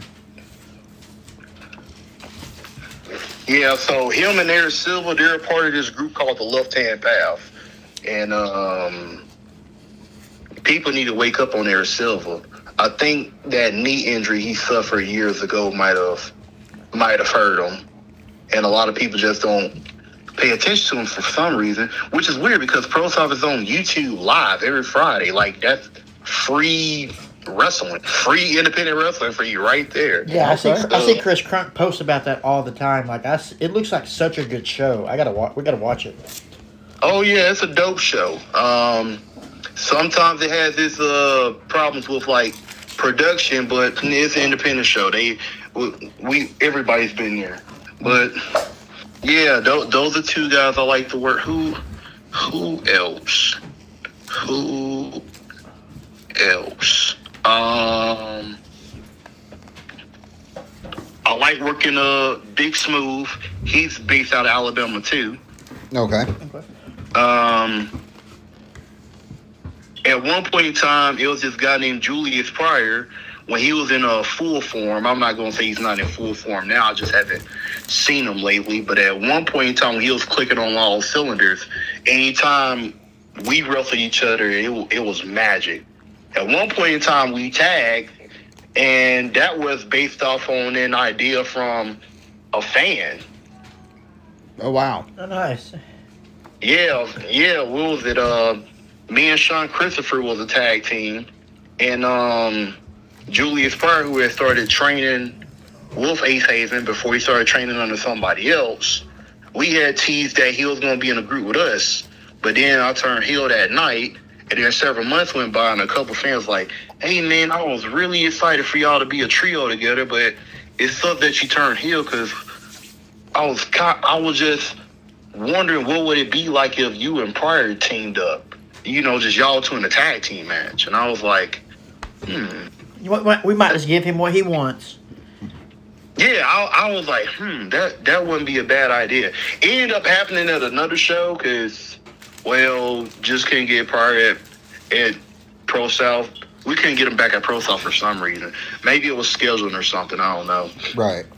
But it happened at a another show. Another show needed tag teams. Uh, it was New Era Wrestling, matter of fact, in Jasper, Alabama. They was al- they already had Pryor as a regular on their show. I was trying to find a way to ease on the show, and then um, we did an experiment at a whole nother show where we went and wrestled a regular tag team at some little shitty show, um, and we just experiment with that. And then one of the guys from New Era was there. He was like, "Hey, we'll put in word for um, put in word for y'all coming in as a team and see what happens." And we did it, and it was up from there. Hell yeah. That's what. That's Yeah, but it's nothing like us working each other because, like, if you're familiar with Tekken, if you have to take Eddy and pull him out the video game and put him in wrestling, that's Julius Pryor. Oh, okay. nice. Yeah, like like literally take Eddy and Christie out the game and put them in wrestling, and that's Julius Pryor.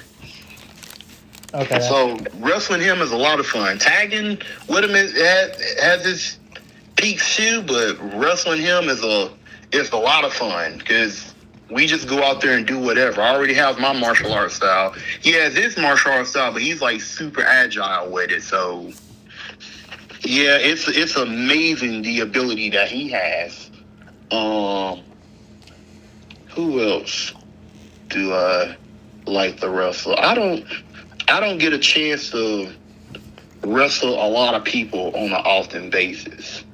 But like I said, Trevor Ian and Eric Silva, those are guys that I've been I, I gotta work a lot over the past couple of years lately. Only because I'll go to a show, one of them or both of them or their whole group will show up and then they'll find out that we all used to I used to feud with their group with somebody else at Pro South at one point in time. So if they all pop up at another show and then I'm there, boom, I'm in a feud with them again. So it just happens all over the place. It went from Pro South to New Era, and now it's uh, Southern Volta Wrestling in Athens, Georgia. Oh wow. Nice. Well, all right, man. We uh, what have you got coming up? What uh, what all different shows do you have coming up here in the next little while? I know you're at uh, RCW this coming Saturday. Yeah, that's right. I got RCW this Saturday. Um, Pro South Wrestling, uh, that's Friday. That's every week. Okay. let's see what I have after that. Um, so February 12th. So New Era Wrestling is going to be at Comic Con in Birmingham, Alabama, instead of Jasper, and they're going to have their show earlier in the day. So I'm going to do that, and then I'm gonna get in my car and drive like a bat out of hell to Southern Volunteer Wrestling in Athens, Georgia, Hell yeah. that night. Okay. And um, what do I have after that? Uh, the week after that is Pro South and RCW again because RCW is every first and third Saturday. Um, and then at the end of the month, which is the last weekend, is Pro South is usually on Fridays. Like I said, that's every week. Wrestle South, okay. Wrestle South is uh, somewhat they're a fairly new promotion in uh North Alabama. Okay. So I'm gonna be there. yeah, I think that's the 26th of this month. So I'm gonna be there on the 26th. And Georgia Independent uh, Wrestling. Wait, is it Georgia Independent? Georgia Indep Georgia GIPW. I, I can't think of the name to say there save my life. But GIPW they run once a month on a Sunday. Okay. They're they're based in uh, Warner Robins, Georgia. They was um, originally in Macon. Then they got a bigger venue, moved there. Their anniversary show is uh, the 27th of this month, so I'm gonna be there as well. You got a full schedule coming up, Yeah, then, man. do. Hell yeah. Oh yeah, I got a. I nearly have a full schedule up until May, and it's mainly it's mainly Pro South, Southern Boston Wrestling, RCW, and GIPW, and whatever open weekend I have. Um, I went to Wrestle South for the first time this past weekend, and I'm just gonna squeeze squeeze them in the opening, uh, the opening week, unless something else comes up. Okay, that sounds like a plan. Heck yeah. well, before you before we let you go, what is one piece of advice you would like to give to any aspiring young uh, people that's trying to get into the business? One piece of advice, um, shut your ass up and listen. All Man, right, hell be yes. a sponge. Be one to learn, and um, if you keep your mouth closed long enough, not only will you learn the do's and the don'ts of wrestling, but you'll learn who's full of shit and who's not. That is true. Absolutely. Absolutely. Yeah, you you can you'll learn who you can trust and who to keep at a distance. Yeah, that's one thing right there that people nowadays don't know. That's one of the first things I was taught. Just sit down, shut up, and listen. Yep. Yeah, yeah. When I was told to be quiet and listen, listen more than you talk, you know, I thought it was mainly just in ring advice. I had to learn about that last part the hard way: who's full of shit and who's not. Right. Who to trust and who to keep at a distance, because you got those cutthroat folks with big egos that think that everybody's off of their spot, and it's like, no, there's a literally a way where we can all win. You know, everybody can't make it to the big dance, Exactly. but but shoot, um, Doesn't mean you still can't have fun and you know make some good stories and meet some good people along the way. right, right, right. There's still some dudes that made a a solid living off the indies. Yeah, and it's getting, Oh, yeah. it's a it's a bigger market now. Yeah, the indies is a crazy market now. Like if you can't make it to the big dance, but you can make your name on the indies and make decent money, then that's okay too. Everybody has different goals. Um yeah, everybody has different goals. Everybody has different places they want to do. You know, some people want to get to the big dance. Some people realize they can't make it to the big dance and they just deal with just being on the indies because well you got way more freedom and you can have more fun you know? Oh yeah. you hear about stories on how the e is very strict on stuff and then how aew impact and all these other spots are laid back.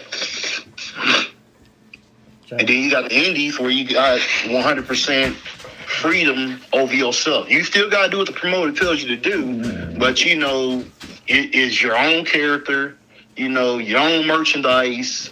Like 90% of you, the other 10% is the promoter's vision of what they have in mind for the event. And if you don't like it, just go through that one night and then just leave and you don't have to go back. So there's that. Like you're not on the contract, so if you don't like whatever show that you're at, just perform, give those people their money's worth, and then just don't go back. Yeah. That's another thing a lot of people don't take into account. They'll look, they'll go and they'll go to these shows and they'll let it affect them and they'll go back week after week. not thinking, well, I just don't have to go back. I can go somewhere else. But they just have it in their mind, I have to wrestle, I have to wrestle. So they keep going to the same shit over and over again. Absolutely. Yeah, that that used to be me. Like a lot of this stuff I'm saying is I either seen it or I experienced it myself. There's been times where I was unhappy with a show and I just kept going and going and going and going. And then I will see somebody else that's like way unhappy, and then they'll just quit wrestling altogether. And then that's when one of the older vets was like, you know, just finish out the angle and then just take a break.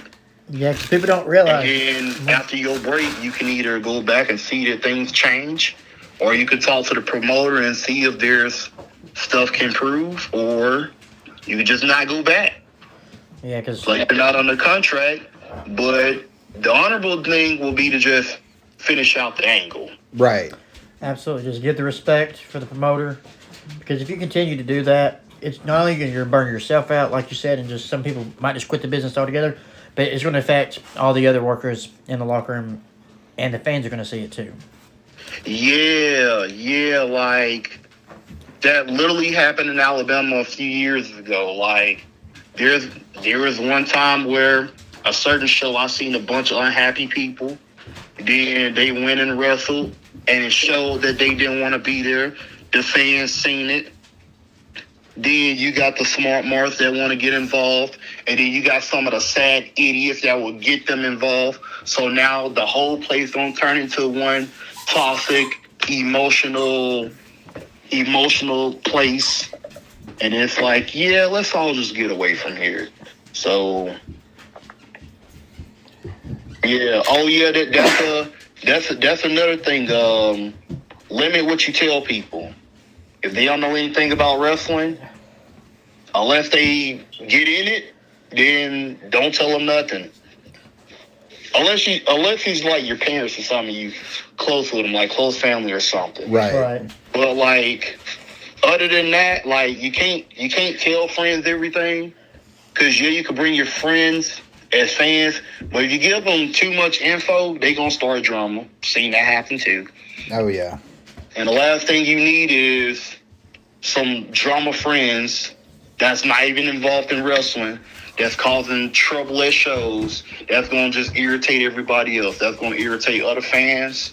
It's going to irritate workers, and it's going to hurt that show in the long run. And eventually it's going to hurt. The booker's going to get mad, and then that's going to be your spot. You're going to lose your bookings because of it. Right, right, that too. And if all the promoters in that state of area get along, then you're gonna lose a potential spot in like that whole area. Right. And if the drama gets too bad, then people in the crowd will stop going and it'll affect the show like that. Yeah. Yeah, I, yeah, I, yeah, I, I, I've definitely seen that. It, it started with one dude being unhappy, then all of a sudden, then all of a sudden, his friends seen that he was unhappy. Then all of a sudden, his friends knew what was going on that made him unhappy. But then that included other people. Like I kid you not, one time I ended up in some drama and didn't even know I was in drama just Oh. because a group of friends didn't like what was going on with the show. And just because, and for some reason, everybody thought I was close with the promoter, or really, I wasn't. I was just one of those people where I got along with everybody, but I knew, I knew my boundaries. I knew not to step my boundaries. So it seemed like I was cool with everybody, but really, I just kept my distance. And all of a sudden, you got a group of group of smart marks fans and wrestlers that's mad about something that's not even that's not even it. Then they mad at mad about this show. Next thing you know, two thirds of a crowd don't just drain out based off on some nonsense drama just because of one crybaby when all he had to do was just leave. Yeah, it's sad that that happens because it happens too much. Because I've had experiences just like that in shows up in this area. Yeah, but see, this what uh, This ha- it, it happened at Pro South one time, and I was like, I was having a blast at Pro South. Next thing you know, a new show started up like not too far away from Pro South, and then all of a sudden, that's when all the drama started. Good. And it was like, and, it, and shoot, it, it was it was it was crazy, man. And it happened. It, it don't just and it happens everywhere. I've seen it happen online at a show in Mississippi. Matter of fact, it was two shows, two shows, same time, and like three dudes. Like it was crazy, and it happens everywhere. I wish stuff like that didn't happen so often. Yeah, yeah, it happens way too much because you get that one person that wants to start the drama and then it just continues and spirals and snowballs and then everybody's like fuck this shit and not wanting to do anything and and then you realize you don't know who you can trust or who you know who's going to start something with you whenever you go to this show, that show and everything else. Yeah, man, it's insane. And what and what sucks is when it comes to independent wrestling, if you subtract all of that, there's like potentially so much fun you can have in independent wrestling, especially with the creative minds of people that have like ideas for like storylines and whatnot. And then nowadays we got all these um anime fans that's in wrestling and whatnot. So with the anime fans that are wrestlers that have been around a minute and now they know exactly how it works, know exactly how to get people over. You can like you could do so you could get so creative with like storylines and matches and whatnot. Like and with independent wrestling, if people just back off, sit down, shut up, and then just watch, observe, and think. Like when you actually like learn like the ins and outs of wrestling and then like the and then like how to put stories together in matches and then like you could get the like the vision of a promoter of which way he's trying to go and like and like just all the possibilities of how you could like of like what you could just do with a show. Like uh let's take our let, let's take RCW for example. All right. I would just I would just ask Tyler, you know, hey, who you got in mind that um I could be in a feud with? And he'll go such and such. And I was like, okay, how long do you think you know we could drag it out? Um with it being a bi-weekly show, it was like, okay, maybe two, three, four months. And then last year, I watched Naruto for the first time. Okay. Watch the whole series, finished the whole. That's the first anime that I watched from start to finish. And like now, I get a lot of like creative ideas from that show.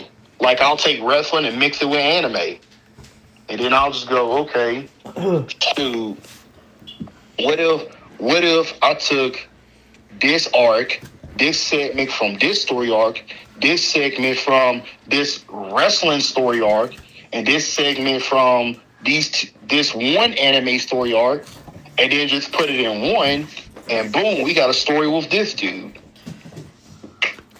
Hell yeah. So, uh, with the stuff you're doing at RCW right now, how you like working with Zach Dye? Um, I like working with Zach. He's easy, and um,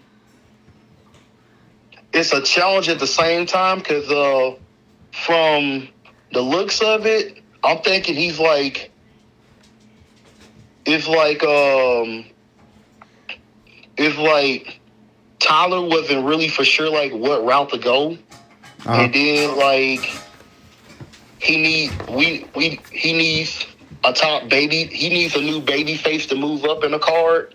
And I'm like, okay, I have an idea on how you know to get this dude from point A to point C to point E to maybe H.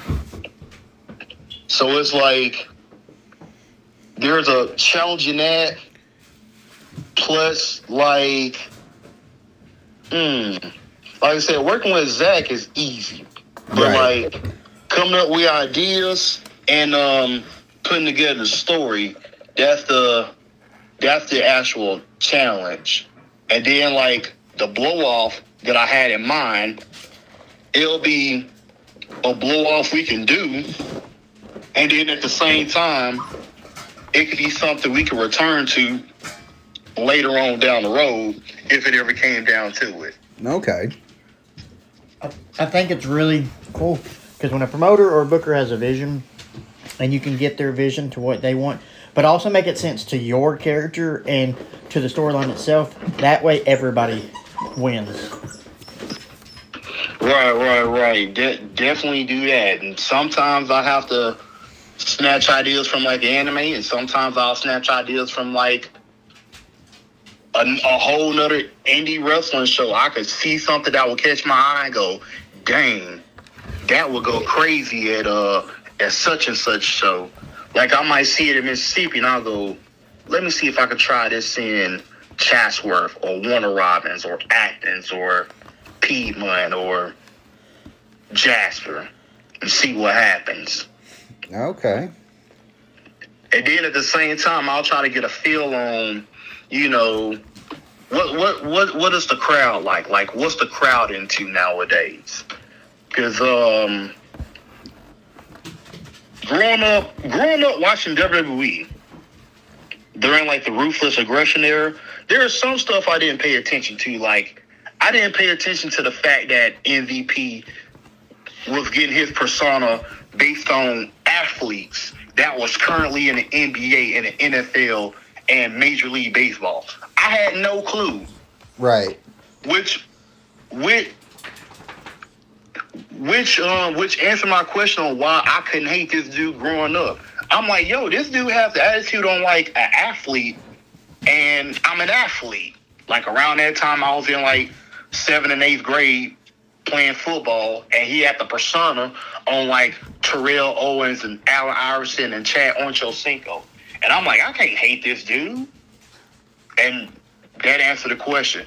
Then um, John Cena during the, the the Doctor of Thuganomics days.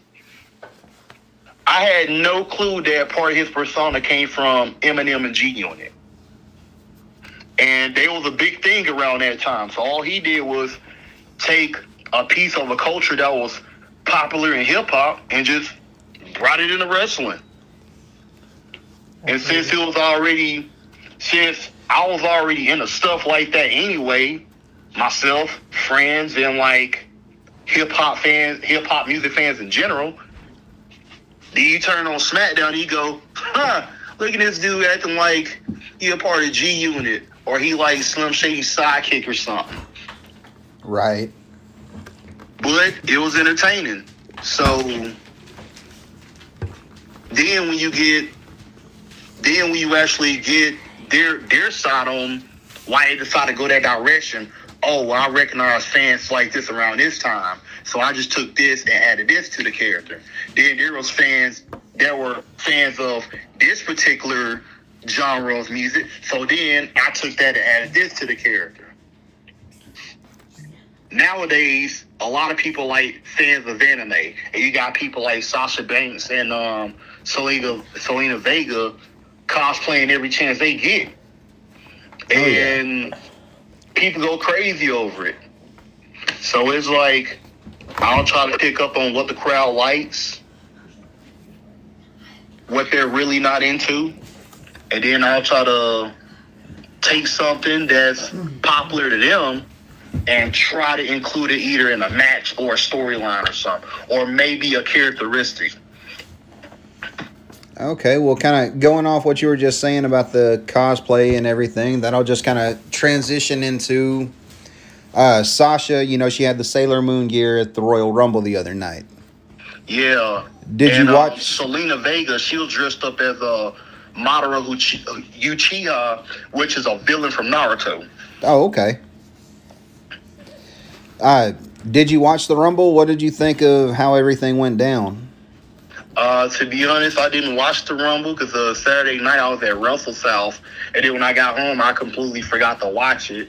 But then I was in then in a couple of group chats, everybody was bitching about how Brock Lesnar won the Rumble, and I was confused because I could have sworn he was WWE champion. But come to find out he lost it. Then everybody was mad about Ronda Rousey coming back and winning. I'm like, uh, well, thanks for spoiling it. Now I want to watch it. Yeah, so I didn't even watch the Rumble. Usually the Rumble is like something super exciting, but then I watch a couple of people review it, and then they'll just break it down, and then I'll go, eh, I probably wouldn't like it. So Yeah, the Rumble. It's always one of my favorite pay per views, and uh, we had a few people over. We were watching it, and all everything went down, and how everything happened. We're just like, "Are you fucking kidding me?" Yeah, I wasn't wasn't uh, too thrilled, to say the least.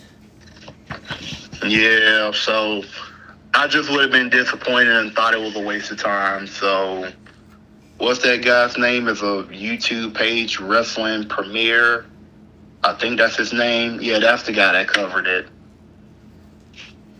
And so I just watched a review from him, and I'm Okay. like, yep, I would have been disappointed, especially the the Lashley and Lesnar outcome. I personally feel like they should have saved that for WrestleMania. I think it would have That's went what better. people have Yeah. been waiting on for years, but then you just get it at the Rumble, and it's like, okay. They actually had a really good match too, leading how everything was going before they had Roman come out for that finish. Yeah, it was. it Yeah, good. and then that and that would have got on my nerves too, because I'm like, we couldn't just let the Lashley and Brock Lesnar thing just be Lashley and Lesnar. Like, why couldn't it be Biggie and Lesnar and Lesnar just hold the title until Romania, and then Lashley gets it back then? Like, that that would have been fine. Yeah, I think that would have been real good. Yeah, but that's what we got. So, you know, a lot. Most of the time, I usually don't watch WWE nowadays. Like, I'll try to keep up with with what's going on.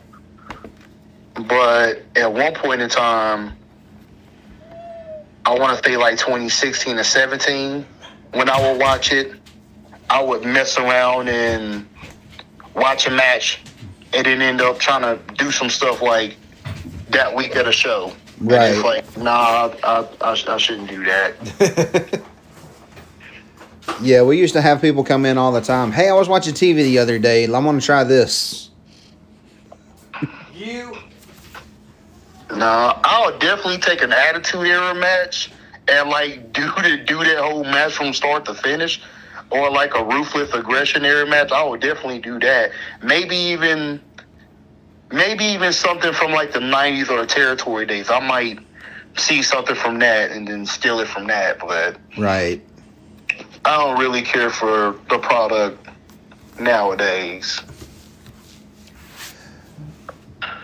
Well, all right, man. Uh, normally, when we do these uh, podcasts, we have a uh, top five list that we do, and we'll give our top five.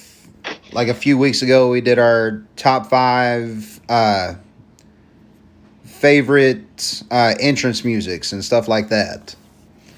So this week, our top five was our top five favorite big men.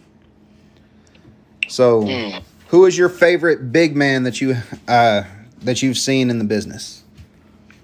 top five favorite big men. Um, and that's overall throughout the business. Yeah, overall throughout from the when you were a kid to now to anything like just you don't have to give a whole top 5, but you can just give like your one like one or two of your favorite big men that you've watched growing up.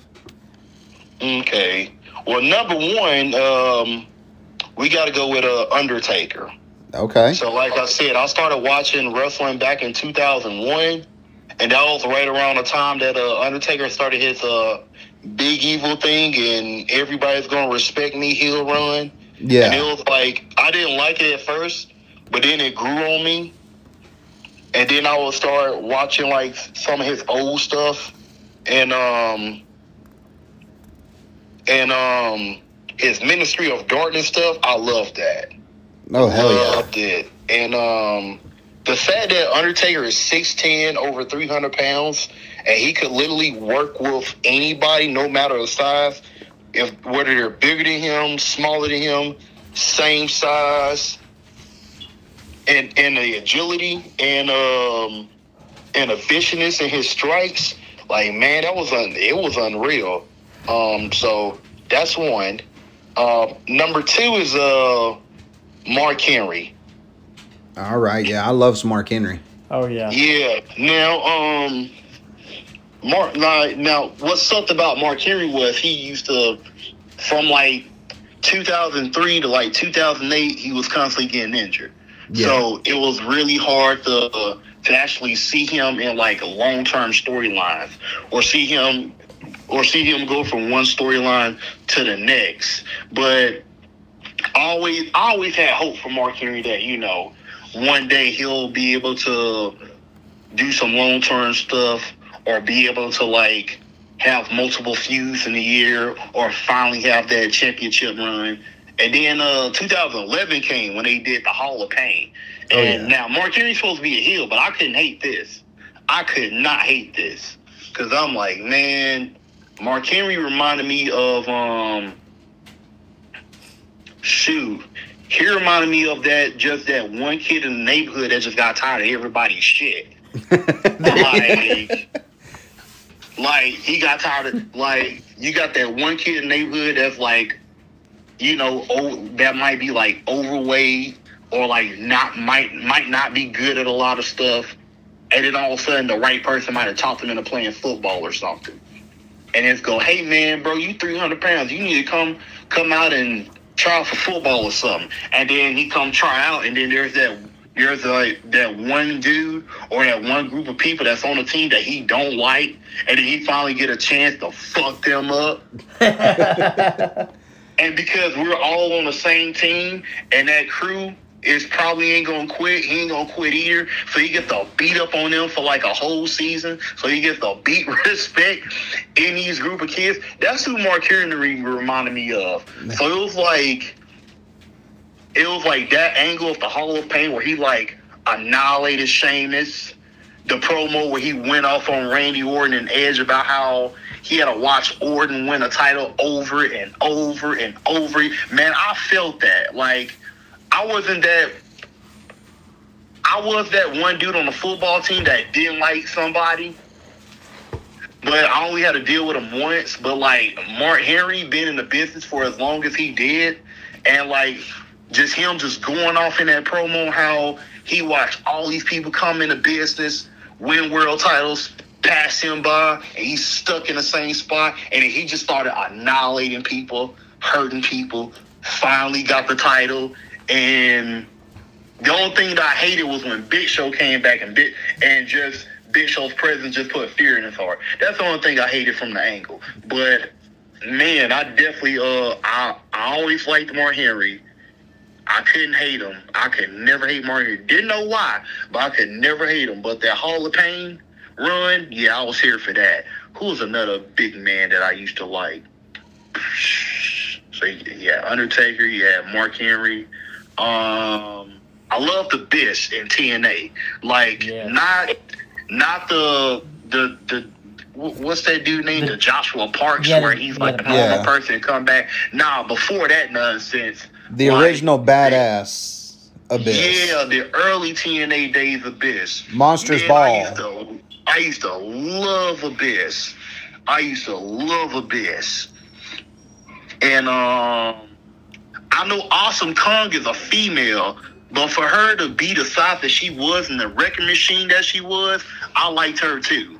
Yeah, that yeah. I know she she does. had- I know she's not a big man, but she was a big female, and then she had that Japanese smash mouth style, and then she was just annihilating the knockouts division. Like That feud with her and Gail Kim was absolutely incredible. They had incredible matches. Man, See, that's a good one. That's one take that none of us had. We all had, you know, we did the whole big man thing. We didn't even think about Awesome Kong or anybody like that. That Right. was that's a really good. Really yeah. good Well, one. she literally just came to mind while I was just while I was just thinking, and it was just like you know, I mean, I did love the fact that you had knockouts that was really into like rise the occasion and like knock her off her block, but just the just the presence that she brought to that product, man, I was here for it. Shoot, who who was another big man? Um, I don't know if Samoa Joe counts as a big man or if just overweight, but I gotta I gotta put him in that too. I know he was like on like six foot, maybe five eleven, but the seeing Samoa Joe for the first time when uh so I started watching the TNA product around like 2003. Right. I didn't know about Ring of Honor yet, and that's when Joe was killing it. Was in Ring of Honor, but I want to say like 2005 when they finally got on Spike TV and they brought Joe on board, and he was just like killing the X Division, like murdering the X Division, and then the main event guys like feared him to a certain degree. Yeah, I love Joe. Like he was, he was aggressive. He was agile. Like he didn't give no fucks. Let's see. So that's four people. Um, one more person. One more person. Hmm. Umaga. I gotta go with Umaga. I used to love Umaga. Hell I yeah, that's a forgot good about him. Man, was the first time I uh at one point in time I didn't have cable nor internet, so I just had to rely on my dad bringing me um tapes of pay per views. So I want to say it was like Backlash 2006. And Umaga just just annihilated Ric Flair, and I'm like, Jesus Okay. Christ! So just seeing Umaga in like 2006 and and and seven, like man, I loved Umaga. When he was feuding with Cena for the title, I really wanted Umaga to win the Oh title. yes. Yeah, it's another that doesn't get the credit he deserves, and unfortunately, with him passing away, it's just it's a wonder what his career could have been if he was still with us. Oh yeah. Yeah, yeah, yeah. It, it really sucked. I think it was, think it was a health issue with him, but Yeah. but just That's actually stuff, just just it, it issues like that is the reason why um it's the reason why physical health is extremely important because we see guys like you know Umaga, uh, Andre the Giant, um, y- Yokozuna, and I don't know exactly what Yokozuna passed from, but I know it, these dudes were huge dudes, right. and Yeah, just um just hearing the fact that I forgot who it was, but there was a story. It might have been Jim Ross or somebody where they tried to, you know, get Umaga to like to watch his diet or something, and then he denied it, and then they released him, and then he died shortly after that. Like that really sucked because I really liked Umaga. Like I used to wonder, I was like, what would happen if like Umaga and Samoa Joe had had a had a squirt off and Oh, then he died, be and it was like, well, that sucks. oh god, that would have been a good match. Yeah, it definitely would have been dope. So now for an honorable mention, Big Show.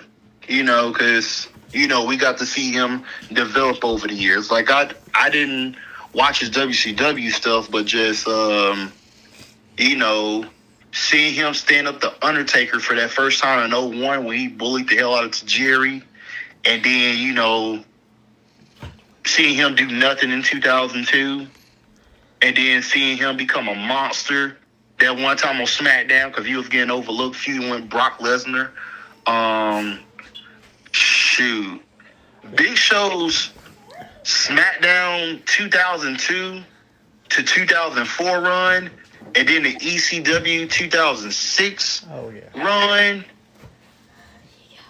crazy, just crazy, man. Like, and I, I'm and I'm guessing during the ECW run, that's Paul Heyman was doing the writing for that too, because Yeah. Paul Heyman always he always did good writing for Big Show.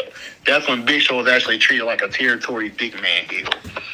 Right, and somebody like the Big Show, that's what they should have been doing with him, at you know, at all times. He should have been the uh, the special attraction. He could be your champion if he wanted to, but he doesn't want to. He's just going to go kick somebody else's ass right now. And his physique when he first debuted in the er, in the late '90s, as big as he was, he was like he was like terrifyingly gosh, he was he was a presence. Like you saw him when he first debuted at St. Valentine's Day Massacre in that cage. You're like, my God, this guy is huge, but God, he looks good.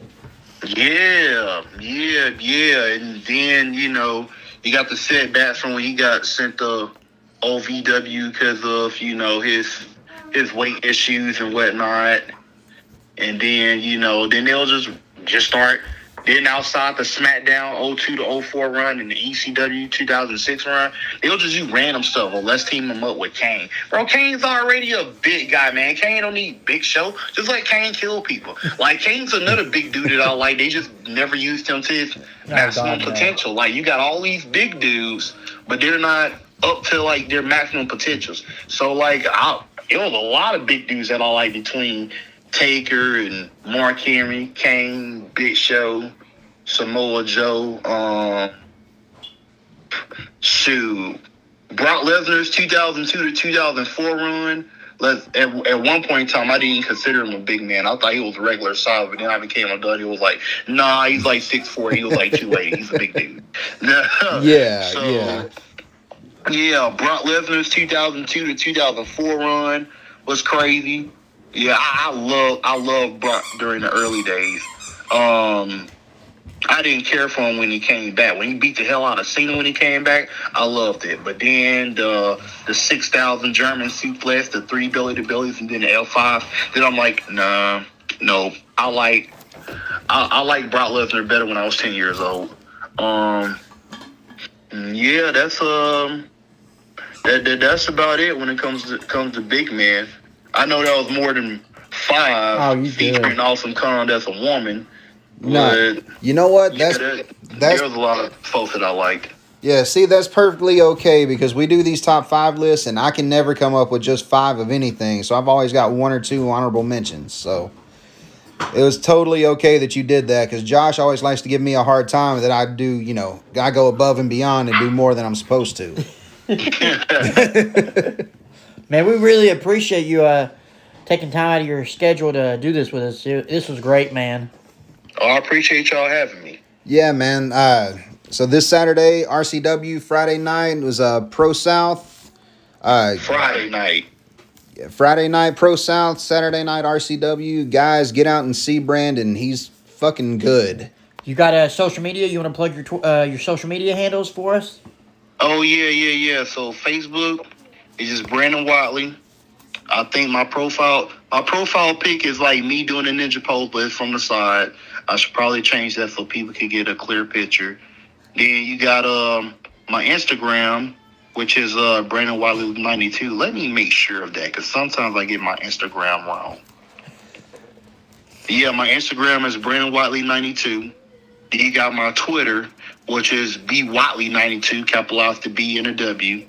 And um my YouTube link, I'm just gonna just say Brandon Whatley ninety two, but put a gap between Brandon and Whatley. Now the actual YouTube link itself, I have no clue what that is. But type in Brandon Whatley ninety two on YouTube and um a few of my matches should pop up. Just don't keep the Brandon and the Whatley together. Put that space in between it. Well, all right, man. We appreciate you uh, sitting down with us and uh, talking to us for this little bit we had you for uh, had you on here. Uh, look forward to seeing you Saturday night, man. Absolutely. All right. Look forward to seeing y'all Saturday too. All right, thank you, buddy. We'll talk to you Saturday. All right, see you. All right, bye. Well, all right, guys. That was Brandon Whatley. Once again, he will be at Pro South Friday night. Uh, check that out. Uh, YouTube Live. Apparently, it'll be on there. Hell yeah. And uh, this Saturday night, him and Zach Die, uh, they'll tear it up again down Oh, at it's gonna be a great RCW. Yeah. Go follow him on his social media, guys. Uh, support your local independent wrestlers. Support your local independent promotions. Uh, you never know when one of these guys you're watching this Friday, this Saturday could be in AEW, Impact, New Japan. You never know who you can't see. Support them. Oh yeah, no doubt. But uh, thanks, guys, and uh, we'll get you back to the rest of the podcast. Honorable mention here. All right, Michael. This is a story of Scurry the raccoon. Since Josh wants to put it on the podcast again, He was trying to suck Will's dick in the car one night and didn't see the raccoon on the side of the road. There was no fucking raccoon. He's making this story up to cover up for the fact that he's fucking hallucinating like hell over a goddamn raccoon. there was a goddamn raccoon on the side of the road. And I said, I even said, did y'all see that raccoon? And all three of us said no. I was like, hell. And I'm talking, telling the story on the podcast, talking, because this is when Ben and Drew were still, you know, mm-hmm. Drew was still here. He was doing a podcast with us, and Ben was on it. And I said, I said, and that raccoon turned and he scurried into the woods. Hence, scurry the raccoon. Scurry the raccoon. And That's awesome. that's one of those things. It hit Ben. I mean, just like, like you just had a fucking feather just Yeah. tickling him because he was like, trying to hold it in. I could hear He's- his big ass laughing like that. That'd be so funny. He starts laughing. I start laughing, and for a good fucking five minutes on the podcast, it's just me and Ben laughing like girls, and all the rest of them not doing anything. So that's why I've got the green raccoon in there. That's Scurry the raccoon. Will brought it. Fucking scurry. Now, Uh, top five. We're back, folks. Well, I, they know we're back. Yeah, well. Okay, we're gonna get to our top fives. Top five big men in the business. Uh, you want to go ahead and do yours, or you want to just we go blow ahead and through? knock out. We'll knock out Will's. Go ahead. All right, we'll go through. Of course, y'all know Will had to leave. Uh, Will got like six honorable mentions on here. You believe that shit? That's fucked up, man. What the fuck, Will? God damn it, Will. Here, hey, you come here. Come here. At least Jason only has guest. three. I've only got one honorable mention. Okay, in Will's place, Emily, I'm Emily now? daughter Hampton, Exactly, The thank you. daughter with a Moses, daughter Hampton. daughter Hampton, will read Will's list for him. What? The- You're gonna read Will's top five. You don't have to go right into detail. Just name them one through five. Or go five to Five to one. one, Five to one. I have to go have one. Why can't I go in because order? it's a countdown. Number five is I don't want to say that last name. White. That says wished. No. Just say That's Big Show. white. Just say Big Show. That person. Paul White Paul White, The Big Show. That's number five. Okay, that's a good one. Nash. Number four, Nash, Kevin Nash. Very good. Number three, Undertaker. Undertaker? yes, number three is The Undertaker. Very good. That's a, Yokozuna. Yokozuna number two. fuck you get Yokozuna, but you couldn't get Taker. What the fuck? Because I don't know Taker. I don't know Undertaker is But you Taker. know, you, you can read. Oh god. But you rather Right. Yokozuna And off like number- it's nobody's business. No It's shit. like she grew up in the goddamn eighties. I remember watching Yokozuna when I was. 90s, homie, 90s. Undertaker was a head scratcher, but Yokozuna run off the tongue. Let's see if she gets number one. And number one, Andre. Andre. There you go. Andre the Giant, number one. Thank you, Daughter Hampton, for being our fill in for William. So, once again, so we don't stumble through it again, so Emily ain't got to read this shit. Yokozuna for number three. Two. What is up? What is up with Yokozuna? She, she gotta, hold on, I gotta show her a picture of Yokozuna. Hold on, hold on. Nash for number four. Paul wished Why? Why? for Paul number wished. five. That's a G, not a S. Paul wished. that is a T. That's it. That's Yokozuna, Emily. what are your first initial thoughts on Yokozuna? He's very Zuna. That's a big man. That's Emily, everybody's first, first thought. first initial thoughts. Yokozuna. Damn, boy. Emily, Emily, first thoughts on Yokozuna. You got bigger boobies than Rhea Ripley does.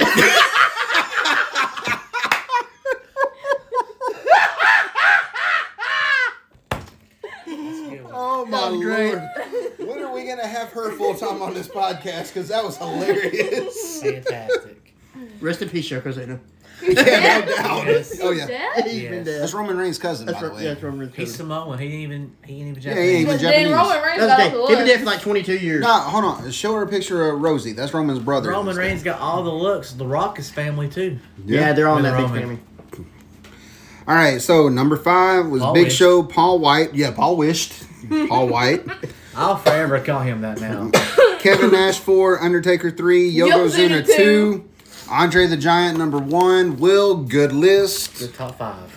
I really like that one. Josh, go ahead and do yours. All right. All right, number five. You can't talk about big men. It was on Will's list as well. But you can't talk big men without the original big man, Andre the Giant.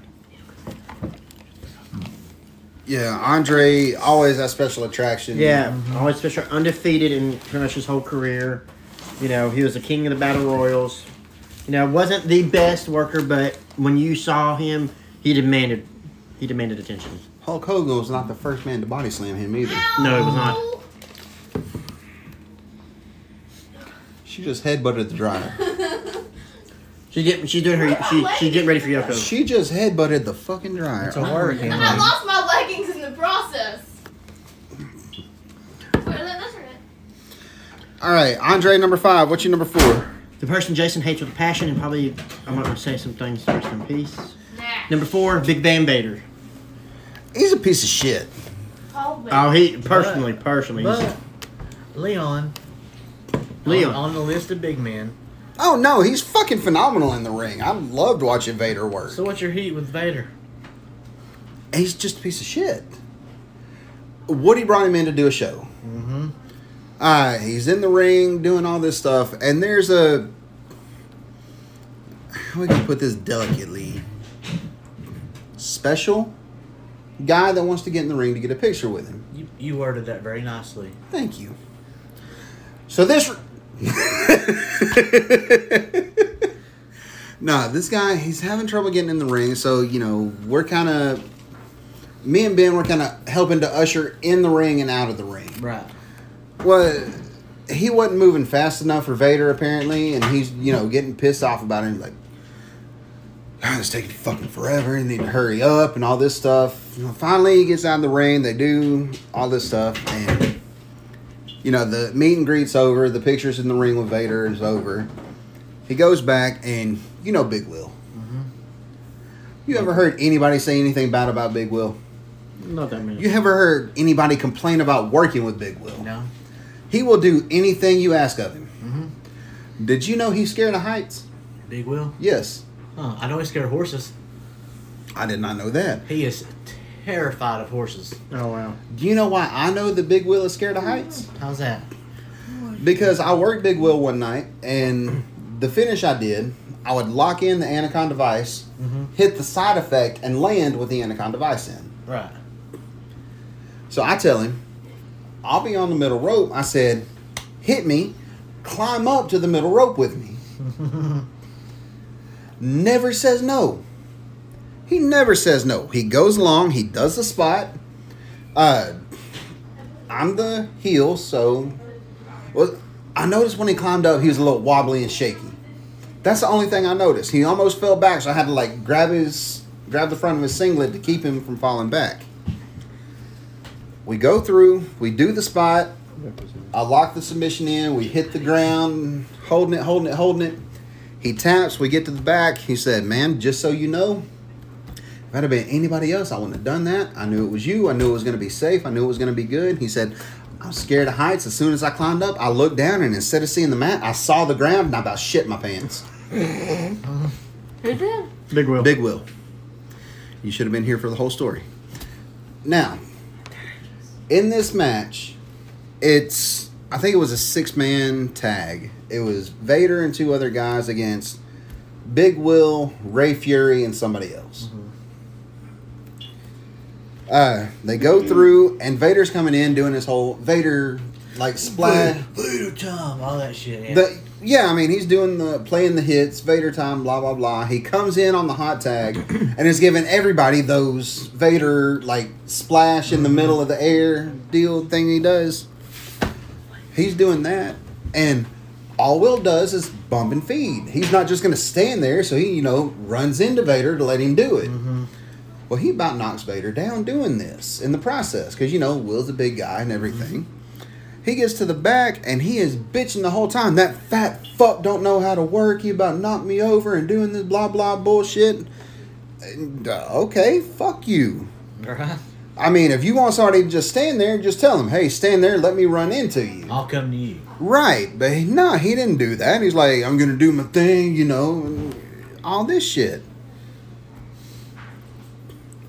So before I'd heard that, me and Ben go to the back and actually get to talk to him for a second. Well, the whole time we're talking to him, all he's worried about is wondering if me and me or Ben has any pills we can give him. Hmm. And, you know, I ain't gonna talk ill about the dead, but that's what happened. Hmm. And then he wants to be like, this fat fuck don't know how to work and blah blah blah and everything. And we're just like, man, you know, don't meet your heroes, guys. Don't meet your heroes, because I did, man. I love Vader. Seeing Vader on Boy Meets World, god damn, I, I fucking love that shit. And then this happened, and I just, I'm just like, man, really? Come on. Yeah. All right, Josh, number three, brother. Number three. yeah, we're doing Josh's list. yeah. Number three, in my opinion, God rest his soul, one of the most underrated big men of all time. Test. Oh yeah. I love Test. Honestly, if he had been, if he had come up and been pushed maybe six months to a year than he was, I think he could have been star. But he was right there in '99, right there with Triple H and all of them. He got in that storyline with Stephanie, and you know, I I- mean, it's it's WWE's fault though. I mean, if they would have just waited to book Motley Crue, they would have seen the roadie a year later, and then if Yes, but I mean, I've never seen. I mean, as many times as you've seen big men throw a big boot, nobody had a bigger big boot than Test. I loved it. His, his big boot, his pump handle slam, uh, you know, all the stuff that he did. He looked good. He was a handsome man. He had everything that could make him a damn star. And somehow they just, I mean, honestly, I couldn't say 99 that they missed it because they had a, God, an overloaded roster of talent. He was just in a big pool of talent that. I like the fact that you're talking about his big boot. Like everybody throws a big boot, they look off balance. They just kind of barely throw the Yeah. leg up, let you run into it. He actually put a little, mm, Oomph you know, off behind it. He like good. it wasn't like the brogue kick bicycle thing, No. but he he, put a little bit into it. And I mean, it made that shit look good. Yes, and you know when when it was him and hit, that was his finish, he hit the big boot. Depending on you know if it was like main event talent, oh yeah, you're done, you're done. Number two, of course, Undertaker. Love Undertaker. I mean, over thirty year career, you know he's having amazing matches with some of the best people in the business. You know, can't go wrong with the Undertaker. And then number one because I'm a mark for him, especially when I was a kid best big man in my opinion, Kane. That man, especially in the early '90s, that man could fucking move. Mm-hmm. Strong as hell. Not many, not many big seven foot tall men you see climbing up on the top rope and doing a fucking flying clothesline and shit like that. I mean, great choke slam. You know, you know, at that time you had three people doing a choke slam. You had him, Taker, and uh, fucking uh, Paul Wight, Big Show. You know, it's crazy. And all three of them, their choke slams look different. Paul wished. Paul wished.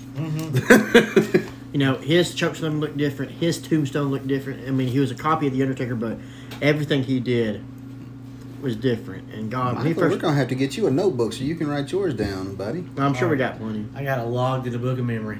There you go. Scary. I'm like I said, I've told this story a thousand times, but this is how big of a K mark I was. You know, I had the little plastic mask that you know you got you know from the store, and then I would use Jennifer's pom poms because she was a cheerleader at the time, and put it over there. And anytime I come out, I would do the I would do the fucking taunt, the fire, and all that. And I was just I, I fucking loved him. Yeah, Kane's five for five on me was scaring the shit out of me live in purpose. In person. Oh, I remember. with, with When- pyro. when WWE WWF was doing live Raw, still to McKenzie Arena, it was '99. Uh, me and Mom went before she passed. we went to the show when we came out afterwards. I think I was, of course, being brat, some shit, and we was getting ready to leave. And Kane and Taker were coming out from the side entrance. Kane had his hair. I remember Kane had his hair up and had his mask on. She's like, "Oh, since you're being a brat, come on, let's go talk to Kane and Undertaker." No, no, no. This is, it was a cool little memory. But yeah. Yeah. Oh, I just got one that should be on my list, like in the top five. Not even honorable mention. I don't know who I'd want to take off because I would bump Andre to an honorable mention if I did that. But, but go ahead. What's your What's your list there? Or Uh, you want to no, go? all right, number five for me is Kane Mhm. because of his how fluid he was, how Yeah. good he moved. Um, number four for me is I like me some Bam Bam Bigelow. Oh yes. Asbury Park. He Yes. got, he was a badass. He's from the East. He could throw with anybody. He could work the, those little guys. He could keep the speed. And the matches he had with he, Taz. he could throw a pow- he could be a powerhouse. Mhm. Bam Bam was believable all the way around. and I think, if I'm not mistaken, he was one of the first men. Uh, number three, I never hear anybody put him on their list as top five big men, but Sid Vicious. Fuck yeah. When Yeah. I was a kid in the late '80s, before Taker, you know, blew up real big on TV, all them. Sid was the first big man that would scare the shit out of me with them eyes, just how Yeah. big he was, and just throwing people around. Um, two, just because there'll never be another is Andre. I mean, Yes. you can't. You You, cannot can't do- have big man without talk about Andre. Absolutely. And the fact that he died on my tenth birthday. Oh damn. So I'll never be able to forget that. And number one, just because he was the first seven foot tall guy you saw jumping over the rope, Undertaker. yeah. Undertaker was just fluid. 16 and a half, but we'll give it to you. Well, Yeah, that boy. But that's my list. that always got me. I had the uh I had the little Game Boy. It had the I think it was the raw video game for Game Boy. And that that always got me when it got to Undertaker. It wouldn't say he was seven foot, he was six ten and a half. I was like, God. I think it's because he was always like, "Don't say I'm seven foot tall. I'm legit tall. Tell him I'm 6'10 and a half." that always just stuck out to me because you know everybody's always like, oh, the seven footer, the seven foot, You know what the half was? That was his lift. the lift. Give me half an inch lift on my boot. But when you, they say when you shave your pubes, it looks like it's about a half inch bigger. There you go. That's what it is. He shaved his pubes when he got That's the measured. bump. That's it. All right, so I did amend my list, so now I have two honorable mentions. No Jeebus. Uh, I dropped King Kong Bundy out of my top five, put him down as an honorable mention. Okay. Uh, always a monster. The feud he had with Hogan and the. The I, blue rem- cage. I remember it because it was a blue cage, and when I got WrestleMania the two, wasn't it? Yeah. yeah, I remember because I got the little ring when they first got the little figures with the blue Keep cage, talking. and it was the Hogan and the fucking King Kong Bundy in that. So that's I always think when I think big man, I think the fucking monster King Kong Bundy. Uh, other honorable mention is Big John Studd. One year, the second Royal Rumble ever. Uh, he's one of the only people that could almost look Andre in the eye. Mm-hmm. Really, he was that big. Oh yeah, Big John Studd was a big I've man. He seen was- videos and pictures about dude, he was fucking huge. Really? Damn, I did not know that. He had that. You ever seen Richie Dye's hair back in the late '80s, early '90s? He had the same hair as Richie Dye, had the beard, the you know everything. He looked like a taller Richie Dye. Wow. I'm about to blow your mind or something. but no, he went through and uh, he would have had he would have been in the business longer. But Andre didn't like there being anybody else as tall. He didn't like anybody being close to him. So Andre literally would sandbag him in matches. They would like sit on him. He wouldn't let him pick him up when he was supposed to do shit. I mean, he he ran. Excuse me. He ran him out of the business. He ran Big John Studd out of WWE. He admits it. Uh, Prichard, he said it multiple times on his podcast. Look at this ring. You You can fucking- you can know shit buy. Let me see it is. That's the one I know. That's a new one. Yeah, that's oh the, my that's a need god. scale ring, but it comes with a King Kong Bundy. Oh and a my Hogan. god. That's so fucking amazing. That is awesome. But yeah, I had the one where the figures were this tall and they were like the bendy figure. Yeah. The bendy Oh, I remember those. That's the ones I had. The ring came with the blue cage that you could have on it, and it came with Hogan and Bundy. Mhm. And I always remembered it because it had like. That's awesome. But it had the announce table, and it had the little thing where you could put the belt Yep. on the announce table. I That's had the- them. Uh, so my list number five, Andre the Giant. Um, the real original big band, tall guy, special attraction. Everybody paid to see Andre. Yes. Uh, If when he Andre's the did card, you the paid. When he did the heel turn to go against Hogan for WrestleMania three. Shook that was- the rest of the world. Oh man, it was because I'll it was on Piper's Pit. When he grabbed the cross and cut And it cut chest, Hogan, and Piper's just like, "You're bleeding." He, he said, "You're." He said, "You're you're bleeding, brother." You gonna say she was really challenging? But just the sincerity of Piper's voice in that moment, yeah, helped sell it. Yeah. You know, I mean, just something that small where Hogan didn't even realize probably. Mm-hmm. And then you go through. you- He does the match, and reminiscing in the good shit. I know, good God. That's like I was saying earlier. Hogan wasn't the first person to ever body slam Andre, but he was the first person to ever do it on such a big stage. Yeah. And you know, if he didn't want it, if he didn't want it to happen, it wouldn't have happened. No, And Hogan- one Hogan was terrified going into this match, thinking that that was exactly what was going to happen. Andre was not going to put him over. Uh, but yeah, he did business. He was he was the fucking locker room leader. Everybody loved him. You'd go back there.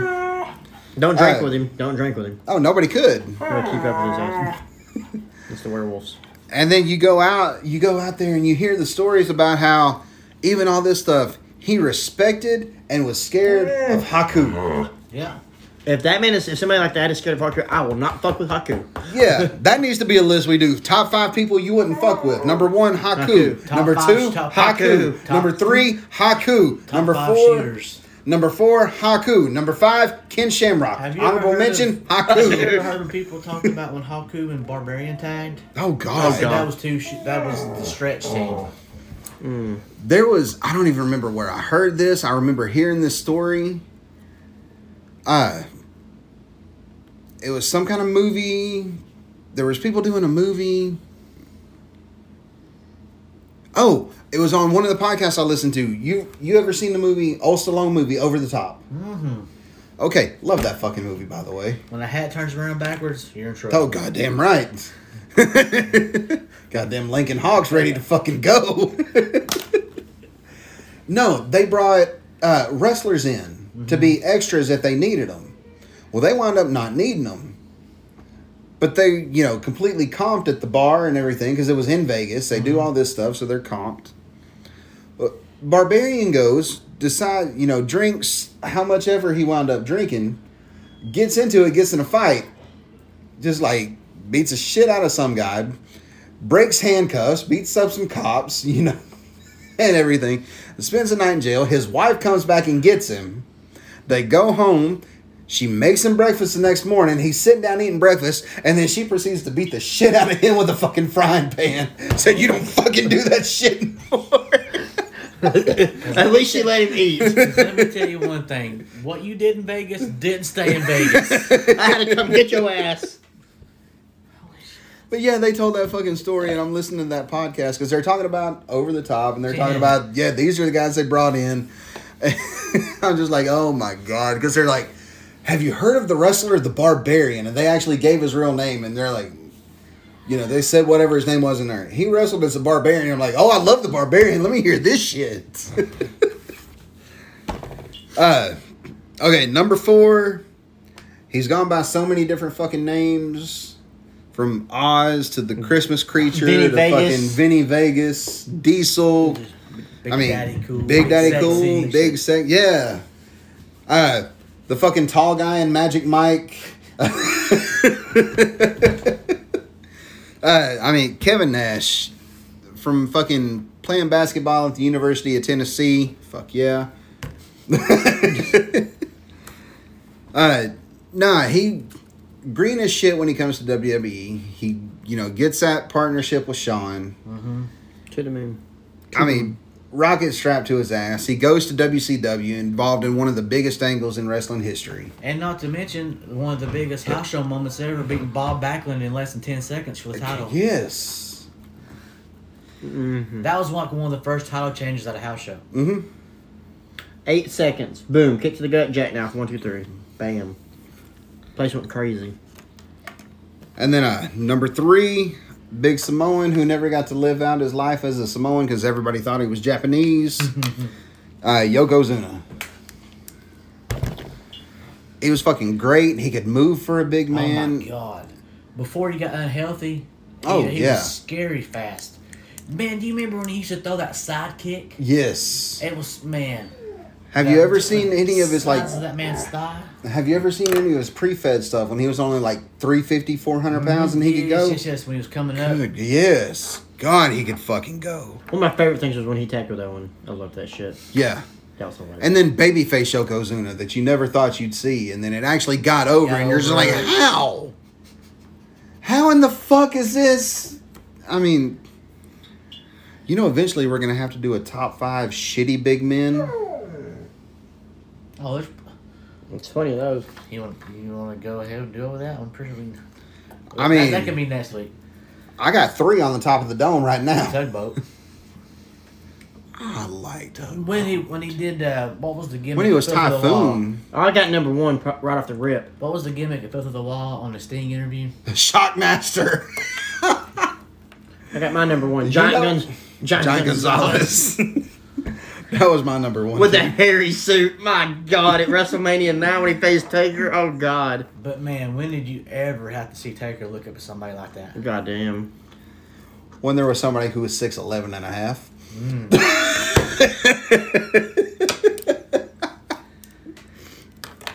All right, number two, the person that I can't believe I forgot to put on this fucking list because I was such a fucking mark and I actually got to meet him and talk to him when I Oh, was a oh, kid. yes.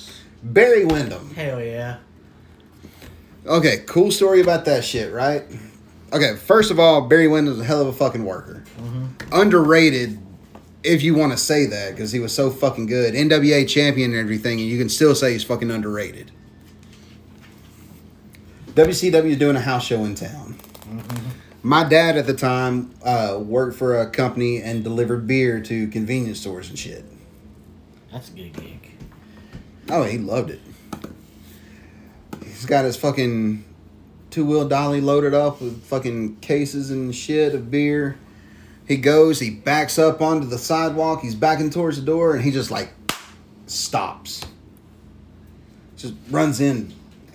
He turns around, he's like, I know I'm not at the fucking door or anything already. He turns around, looks up, or he turns around, he's like, and he tells me, my dad's a little bit taller than I am. He said, I turned around, looked over my shoulder, and I was looking at somebody's chest. he said, I looked up and I ran into Barry Windham.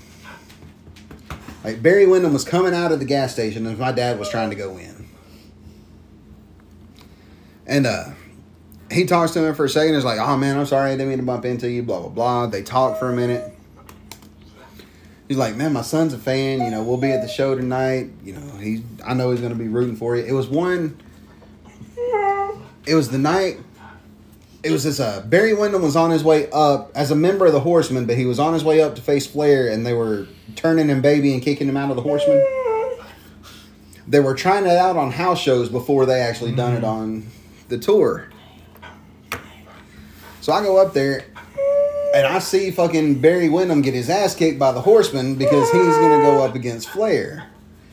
Hey, hey, it's okay. I promise, it's okay.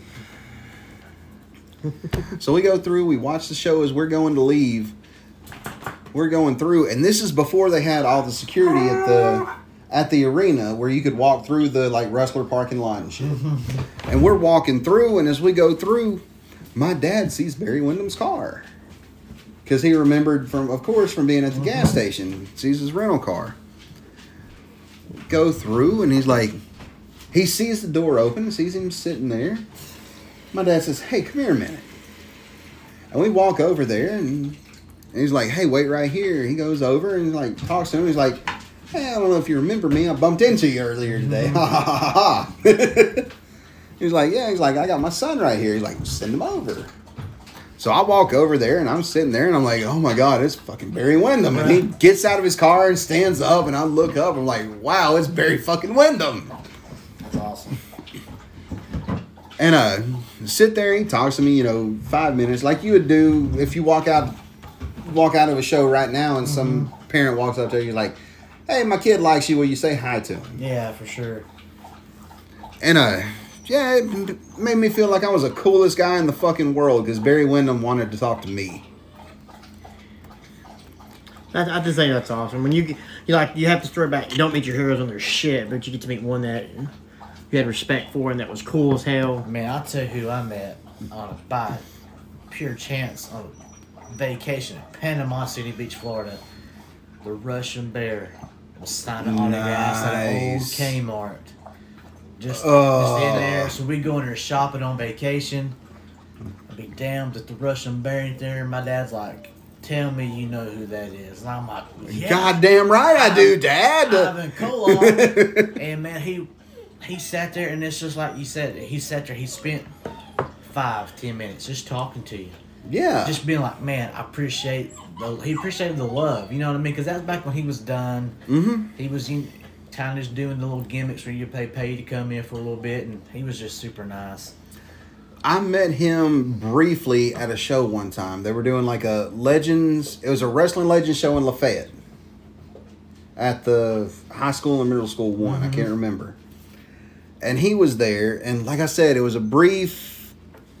I mean, I got to meet a lot of the guys just quickly because that was. That was the time right before I started hanging out with Ben. Uh, I kind of knew who he was. He knew who I was. We talked for a second, and Ben was like, "Hey, here's this guy, this guy, this guy." But uh, Koloff was there, and he got in the ring, and he he gets up in the ring, and he didn't look like himself. He looked, you know, looked a little different. He's talking. He's like, he going through. He's like, "Hey, I know a lot of you guys. A lot of you guys know me. You know, you won't know me like this right now. You won't know me by looking at me. You won't know me by my voice right now." But if I was to go shitolita, everybody's like, "Oh my god!" You know, just starts going crazy because they knew exactly who it was. And uh, okay, back to the list. Number one, you said him a minute ago, Bam Bam Bigelow.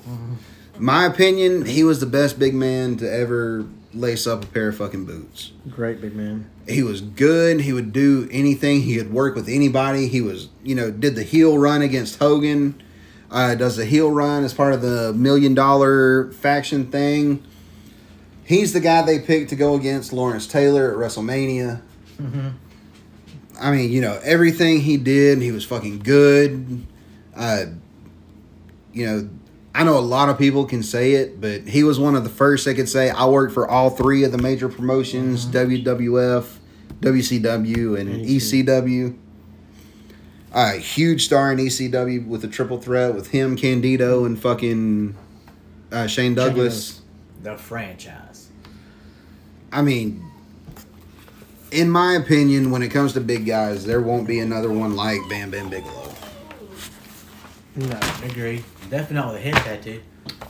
Oh, yeah. God, that head tattoo.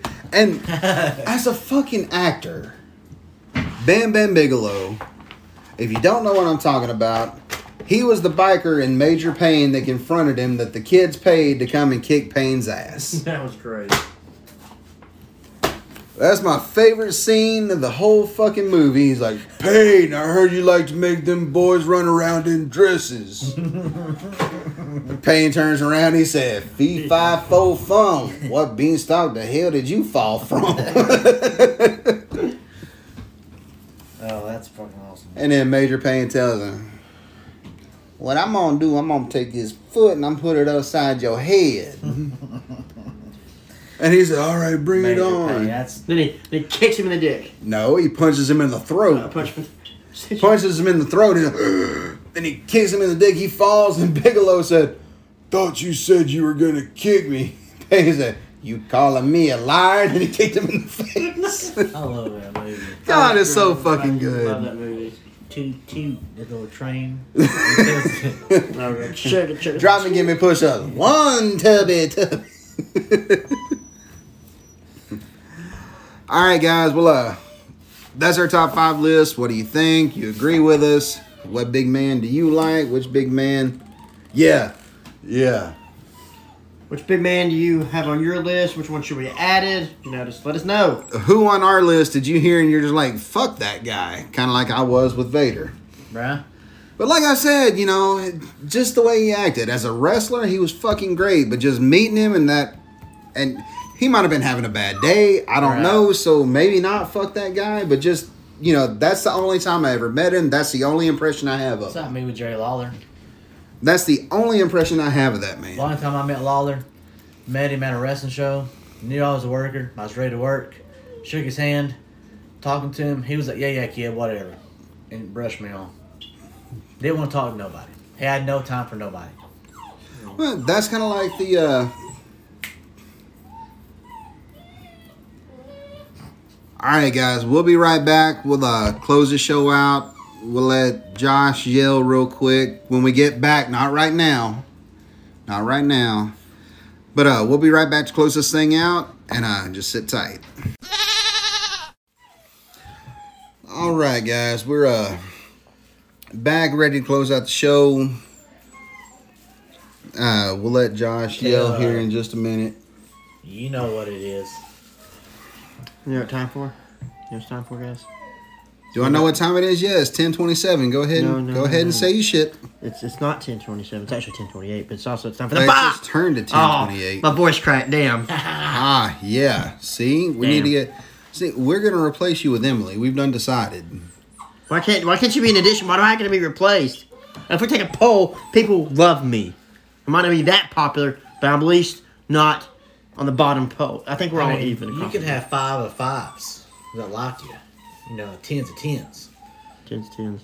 I wouldn't say hundreds. No, no, no, not at 100. You could have at least three people out there that like you. I'll take those three people. He's out there. I have three fans, guys. All right, yeah, we'll go ahead and do the pop, and then I got a special announcement to make. Okay. So, uh, Shit. oh yeah. So, uh, Will, have you got a pop for us? Will, um, Will, are are you are you there? they, they, well- they, they, they know he left.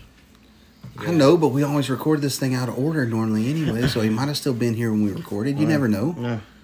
I mean, we've done shit like that before. He Where really we, didn't leave us with a pop for him. well, see, we used to when we would record. Jennifer would be in here. We would record the open, then we were we would record our top five and our close, mm-hmm. and then Jennifer would leave, and she wouldn't be here for the review. So see that they've got that thing ripped open. They're pulling shit out of it. What the heck? Good God. But yeah, she wouldn't be here for the review part. So you would hear, not hear, then hear her again. so, you know, we could have done that with Will. She was looping around. She just come back through.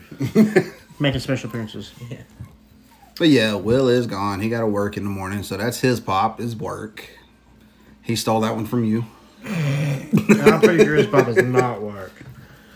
But alright, I'll do I'm sure his pop does not work. Uh, who wants to go first? Michael, Uh, Josh? go ahead, Josh. y'all? Knock it I'll, I'll go ahead and knock it out. And It is not work. It is not family. Well, fuck you. Man, fuck you. no, my pop is honestly it's it's the future. You know, this year has been good to us. You know, we've got a lot of good things we're looking forward to, especially with the new house.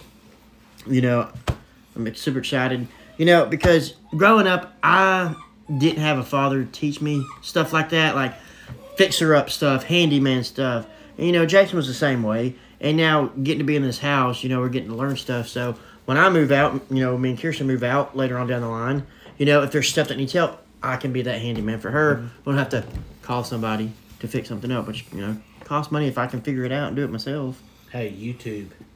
Hey, we did an alternator. We fixed an Why- alternator. Whitney will tell you I'm a graduate of YTU, YouTube University. Mm-hmm. You can learn anything on YouTube. Yeah. Five minute video. Absolutely. But yeah, I tell you what, Jennifer let me do today. Oh shit. I got to play with electricity. yeah. I mean, it wasn't nothing major. We, uh, they thought it was major. Willow, you're being a needy bitch right now. oh, hey, calm down. It's okay. I ain't grabbing her. She bites me. I know she bites everybody but me and Jennifer. I think. no, we have. There's a section of paneling that's in our bedroom that needed to come down, and the light socket to control the light switches in there. So I had to take the whole light switch off and everything to get that panel of wall down. Take the. I mean, I could take the receptacle off the wall, but to mm-hmm. get everything and get the receptacle off where I can get the wall off, yeah, bring the baby wolves in here. You can hold yours, I'll hold ours so they ain't going crazy. Hey, come here. Come here. Come here. Hey, where'd you go? She going in there. Okay. Yeah, hey, no, this way, this way, this way, this way. I wish we could have recorded that with that Benny Hill commune. That'd have been classic. But I had to take the uh, I had to take the receptacle completely out, and I had to take the switch. Uh, I had to take the switch off and unhook it from the electricity, so I could take the back of the receptacle off, so I can get that panel off over the wires. I just felt accomplished because I told Jennifer, I'm like, "Hey, we're gonna have to cut this power for a minute." So she's like, I get her in there, and the fucking fuse box isn't labeled. Oh shit. Yeah. So I'm like, okay. I said, start flipping, and I'll tell you when it goes off. He goes, I'm like, okay, don't turn down. like that was it. Yeah. Get that- says hi. I get that panel off, or I get that piece off. I get the panel actually off the wall. I put the receptacle back on, put the switch back on. I'm like, all right, turn it back on. She turns it back on, and the fucker worked. So I'm, You like I felt accomplished. I'm like, hell yeah. And that's not even my pop. Shit, okay. But what you were saying, Josh, that's always good to feel like that. Yeah. You feel accomplished when you know you're learning things, Oh, especially yeah. things you weren't showed, Yeah. and you'll you'll have that to show for. And you can and have- that's knowledge you can pass on. To Davey. Yep. And you can ask Jennifer and Jason. There's times where simple stuff eh, I would get so frustrated about, and it's I get frustrated like I should know how to fucking do this. Why do I know how to do this at almost at 30, at 29, 28 years old? You know, like I would get I get frustrated loading a damn dishwasher. Hey, it happens. Sometimes the smallest shit's the most frustrating. No Yeah. shit. But um, I almost got divorced before I got married. you ain't kidding. That no, uh, we had an old Trailblazer. Oh god, The alternator went out on it. we bought the alternator. We had it parked uh, in a place right off Twenty Third Street because Jennifer was on her way to work when it went out. So we parked it at the uh, parked at this place. Uh, is a company that got like a chain fence around all their equipment and stuff. So we knew that's a safe place right there. You know, You they're wish, good. at least you wished it was. Hoped it was. Well, they had cameras and everything, security Okay. and all. That's why I knew park it there because it's like a it's a reputable company that's in that area. And uh, we told them we said uh, we parked it when it, I went in there. I said, "Hey, look, cars broke down." I said, "It's a Friday." I said, "I promise we'll have it out of your parking lot by Monday. Can we leave it here until we can get here to fix it?" Right, yeah, that's fine, whatever. You know, if, if you need longer than the weekend, that's fine too. You know, they weren't worried about it. They had Right. plenty of spots for all their people that worked there. Well, uh, like, no shit, we get there. It's 186 degrees outside, I It's like in the middle of July. Uh, fresh seal coated blacktop. So, you know, It's gonna draw that heat in even more. Mm. Right. So it's 180 something degrees outside. Felt like 602 because of that black top. Me and him are cussing each other out. Had a good case of swamp ass. Shrek and Donkey back there fighting over whose swamp it was. I literally broke three ratchets. Oh damn. Because it was it, we there's a piece to get to the belt we could not get off. I couldn't get in there to, uh, you know, you can get in there and put the loosen the tensioner, which makes the belt easy to get off. Mm-hmm. I couldn't get in there to it. I finally got in there. We got the belt off. But trying to do everything, those fucking bolts were in there so fucking tight, and I swear to God, they were super glued, locked tight, and everything else you could put on them motherfuckers. And it would have been hot as well. The fucking all that shit was hot. So I, when I can't do something, or if I'm working on something that's taking longer than I think it should, or if I'm I start getting frustrated, I'm I'm a cusser and a thrower and shit like that. Same. Same. So I'm in there pissed off, I'm cussing, throwing shit, and all right, Jennifer's like, "You need calm down, calm down." I'm getting pissed off. Josh is like, "Hey man, don't talk to her like that." I'm like, "Man, Josh, fuck you, dude. I'm goddamn trying to do this shit." And I'm trying to fucking help you. Go brush your teeth, dude. And uh, don't tell me to brush my fucking teeth. I'm not ready to.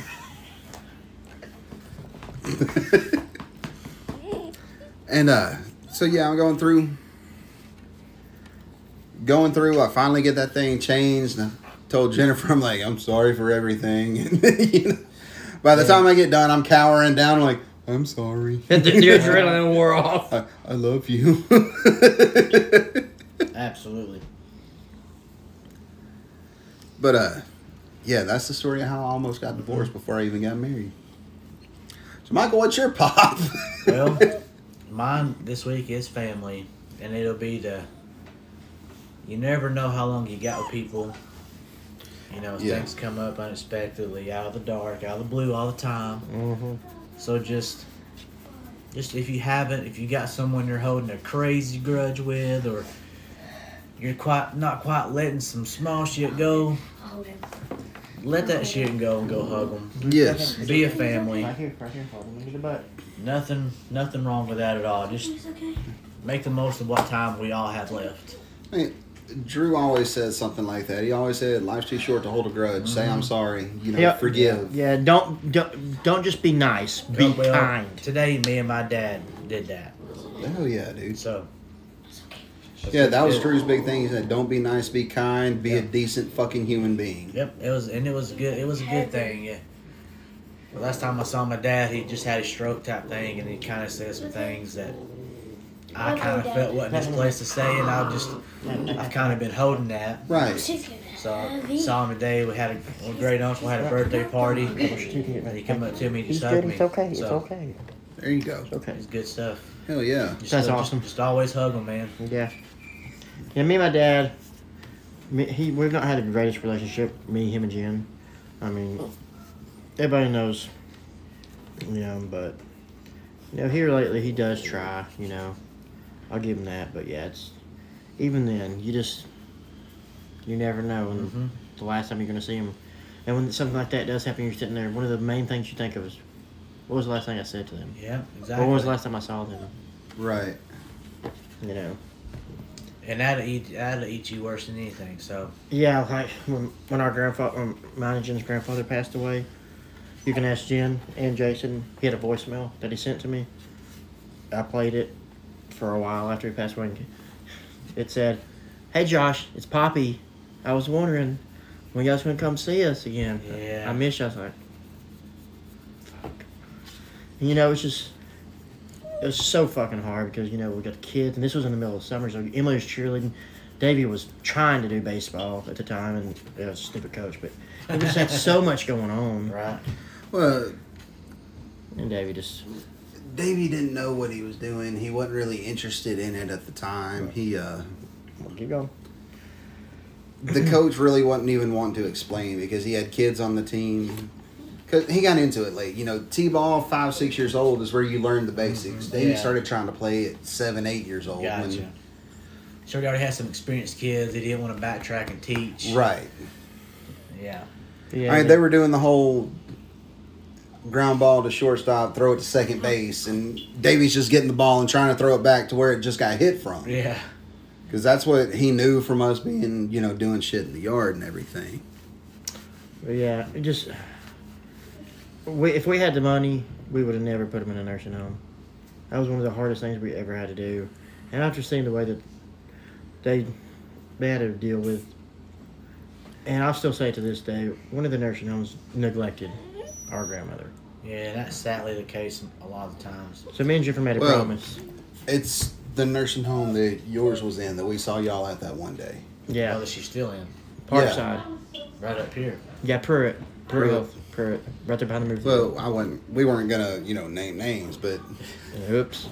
no, they. So they Josh over here bombing people. they literally misdiagnosed a mass in lung cancer that wound up growing and fucking getting into her spine because they didn't want to say that they were wrong by it. Yeah. So. So me and Jim made a promise. It's like as long as we can help it, we're never gonna put each other in the nursing home.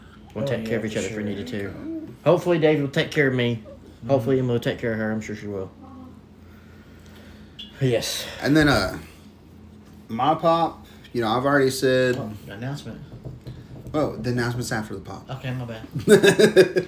Jumping again. It's okay. It's okay. I'm I'm ready for the announcement. I like the announcement. Uh, but no, the pop, you know, I said on last week, so we bought the house and everything. We've actually got out there, got to working on it, like I've been talking about. And uh our first quote project should be done tomorrow. Uh, as soon as I get off from work, I'm stopping there, and that's the first thing I'm doing whenever I get done at work. No. I'm gonna go. We got we got the boards and everything cut to finish up our laundry room. She might be. So we're gonna get the flooring down. We're gonna make sure I cut out everything's down. I got the go cut your flooring, laminate flooring to go go. on top. Get in bed and I'll come take you. Once I do that, all I've got to do is hang the shelf back up that's in there, and then Jennifer's good to go in there and put up all the decorations and everything that we bought for it. Hell yeah. So you know, just progress on the new house is my pop for this week. We're finishing up. Yeah, no doubt. Let's go. Good night. Over and get bed. And uh, night. Peace out. And uh, now for the special announcement gimmick. I guess you want to call it a special announcement. That's, that's what I call it anyway. Uh, For a little bit. we always talk about different things to try to do to grow the podcast, get more people, more eyes, and everything. Uh, we actually had a big influx of listeners here recently. Yeah. We uh, like literally in two days, people going back listening to old podcasts and everything. We went from uh, three thousand total listens to almost thirty three hundred. Damn. We had almost we had over two hundred people come in within like a two three day stretch and listen to current and old episodes of the podcast. Hell yeah. Yeah, yeah. So that was awesome, and you know we always talked about trying to do stuff to Push the brand. push the brand, not really reward people for it, but you know whatever. Well, Jennifer made me this nice badass hat. All right. Got our logo. Got the nice Turn the Buckle podcast logo on there. With nice, a nice nice turnbuckle. vinyl turnbuckle. Oh yeah. I mean, damn good looking hat. I've had many people ask about it at wrestling. You know, like, man, I need one of those. I want one of those. So, uh, here's the announcement. We're gonna start selling hats. Bam bam. Uh, starting off slow with just the hats. Uh, I'm gonna try to talk Jennifer. I want a hoodie. Oh yeah. I like the. Uh, People love hoodies. look, I need a good black hoodie. Mm-hmm. uh, black hoodie for any time we go out and do stuff. Nine times out of ten, I had an old black hoodie that Jennifer hated. I used to wear it all the time. she absolutely hated it. So finally, one day, I'm like, you know what? I was going through my closet. I told Jennifer, I'm like, hey, retiring. Threw it away. Right, retired. Biggest mistake I ever made is now I don't have a black hoodie. Damn. Screwed yourself in the process. Yeah, no doubt. But no, I uh, I want to get a black hoodie, uh, zip up hoodie, and have her put the logo on, you know, on the left breast, like Mhm. you know, like that. But for right now, we have the hats for sale. Uh, haggling over price. I think me and Jennifer finally decided fifteen dollars. Yep. Good price. So uh, anybody out there, get in touch with us. Get in touch with Josh, Facebook, Twitter, all that good stuff. Get in touch with Will. Jim. If you want a hat, get in touch with Jennifer. We can get y'all fixed up. Uh, if you're out there and you have my phone number, shoot me shoot me a text. We'll get that thing, get it ready to go. Uh, trust me, I want as many hats out there as we can get so people can look at the hat and be like, "What's a Turn the Buckle podcast?" I'm gonna go listen to that someday, look see up, what it's all about. And then he'll our crazy. She's like, I don't like wrestling, but I like these fuckers. Right, and that's what I've said before. I mean, people who don't even like wrestling can listen to us and get a good laugh out of it at least. Yeah, but at least try to be crazy enough and Well, I mean, stay I've, between the rails enough to make it entertaining. I mean, I've said before, this is this is just guys getting together, shooting the shit, having fun. This isn't really a. Right? I mean, it's a wrestling themed podcast. We do talk wrestling, but I mean, we go through and we hang out, we shoot the shit, we talk, we make each other laugh, we tell stories. catch and- give inspiration to some people, hopefully with our Yes. pops and right, um, all around good shit. no doubt. And uh, I want to also go ahead and while I'm at it, uh, we're recording. We recorded tonight on Sunday. Uh, we normally wait until Tuesday. Will was gonna have to work. Michael had to work too, so we decided to go ahead do our Rumble review. Uh, something we didn't talk about. Uh, we're supposed to have an interview coming up that me and Josh are gonna do. Uh, we're gonna be talking to Brandon Whatley, and I don't know why I'm saying we're gonna be because by the time this comes out, we'll have already talked to him. so uh, yeah, thank you to Brandon Whatley for getting together. You know, letting us give him a call, Well, doing I the interview blast, with man. him. It was great talking to you. Wanting to be a part of it. Yeah. it was Right, and yeah, he jumped at the chance. Uh, Tyler said Saturday, he's like, "Man, you need to get on their podcast." And I talked to him. I'm like, "Man, if you'd be interested," and he said, "Yeah." So I got his number. I'm not, I'm supposed to shoot him a text tomorrow, make sure everything's still in Still line. lined up. Hell yeah. And uh, if it is, Good, respectful kid. yeah, I like him. And you know, if everything's still lined up and everything's okay, he does the interview. Awesome. I hope it went great. You guys have listened to it. How was the interview? Uh, if it lines up and he's not able to, you know, we'll definitely get him on another time. Cause uh, I like talking to guys from different areas. He's from. Do you remember where he said he was from down there? It started with a D. Duluth? No, it wasn't Duluth. It wasn't Dawsonville. It was something. Delonga? Dahlonega. No, it wasn't. I don't, Shit. I don't remember, but it was something. It was somewhere where it was too far for him to drive. That's why we're gonna get get his number and talk to him. It was uh, Not Decatur. no, Dawsonville? He said what? Dawsonville. no, no. Hell, either way, you know, like I said, if we talk to him, hopefully we did a good job. Because, like I said, he's a good dude. We'll get to find out a lot about him. If it didn't work out, we'll definitely get him on later. But uh, hit us up, social medias. Uh, at, at shit underscore Indy 83. That's the Twitter, man. That's the Twitter. but yeah, we'll uh hell we need to do the interview with you. We still ain't done that shit where we get you Well, I'll tell you Get what. your backstory. We'll, we'll line up Brandon this Tuesday, and next Tuesday I'll come get my story. There you go. That's that'll work. So next Tuesday we're gonna actually interview this fucker. You can get the story of the the pretty one, Alex Michaels. Why I do this crazy shit we call pro wrestling. I love it.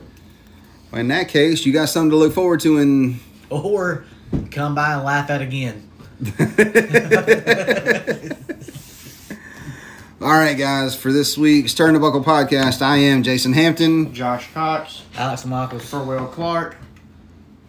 Why'd you got to do that? I was all ready to talk. I was just about to say something, Oh. and then you want to be here for Will Clark.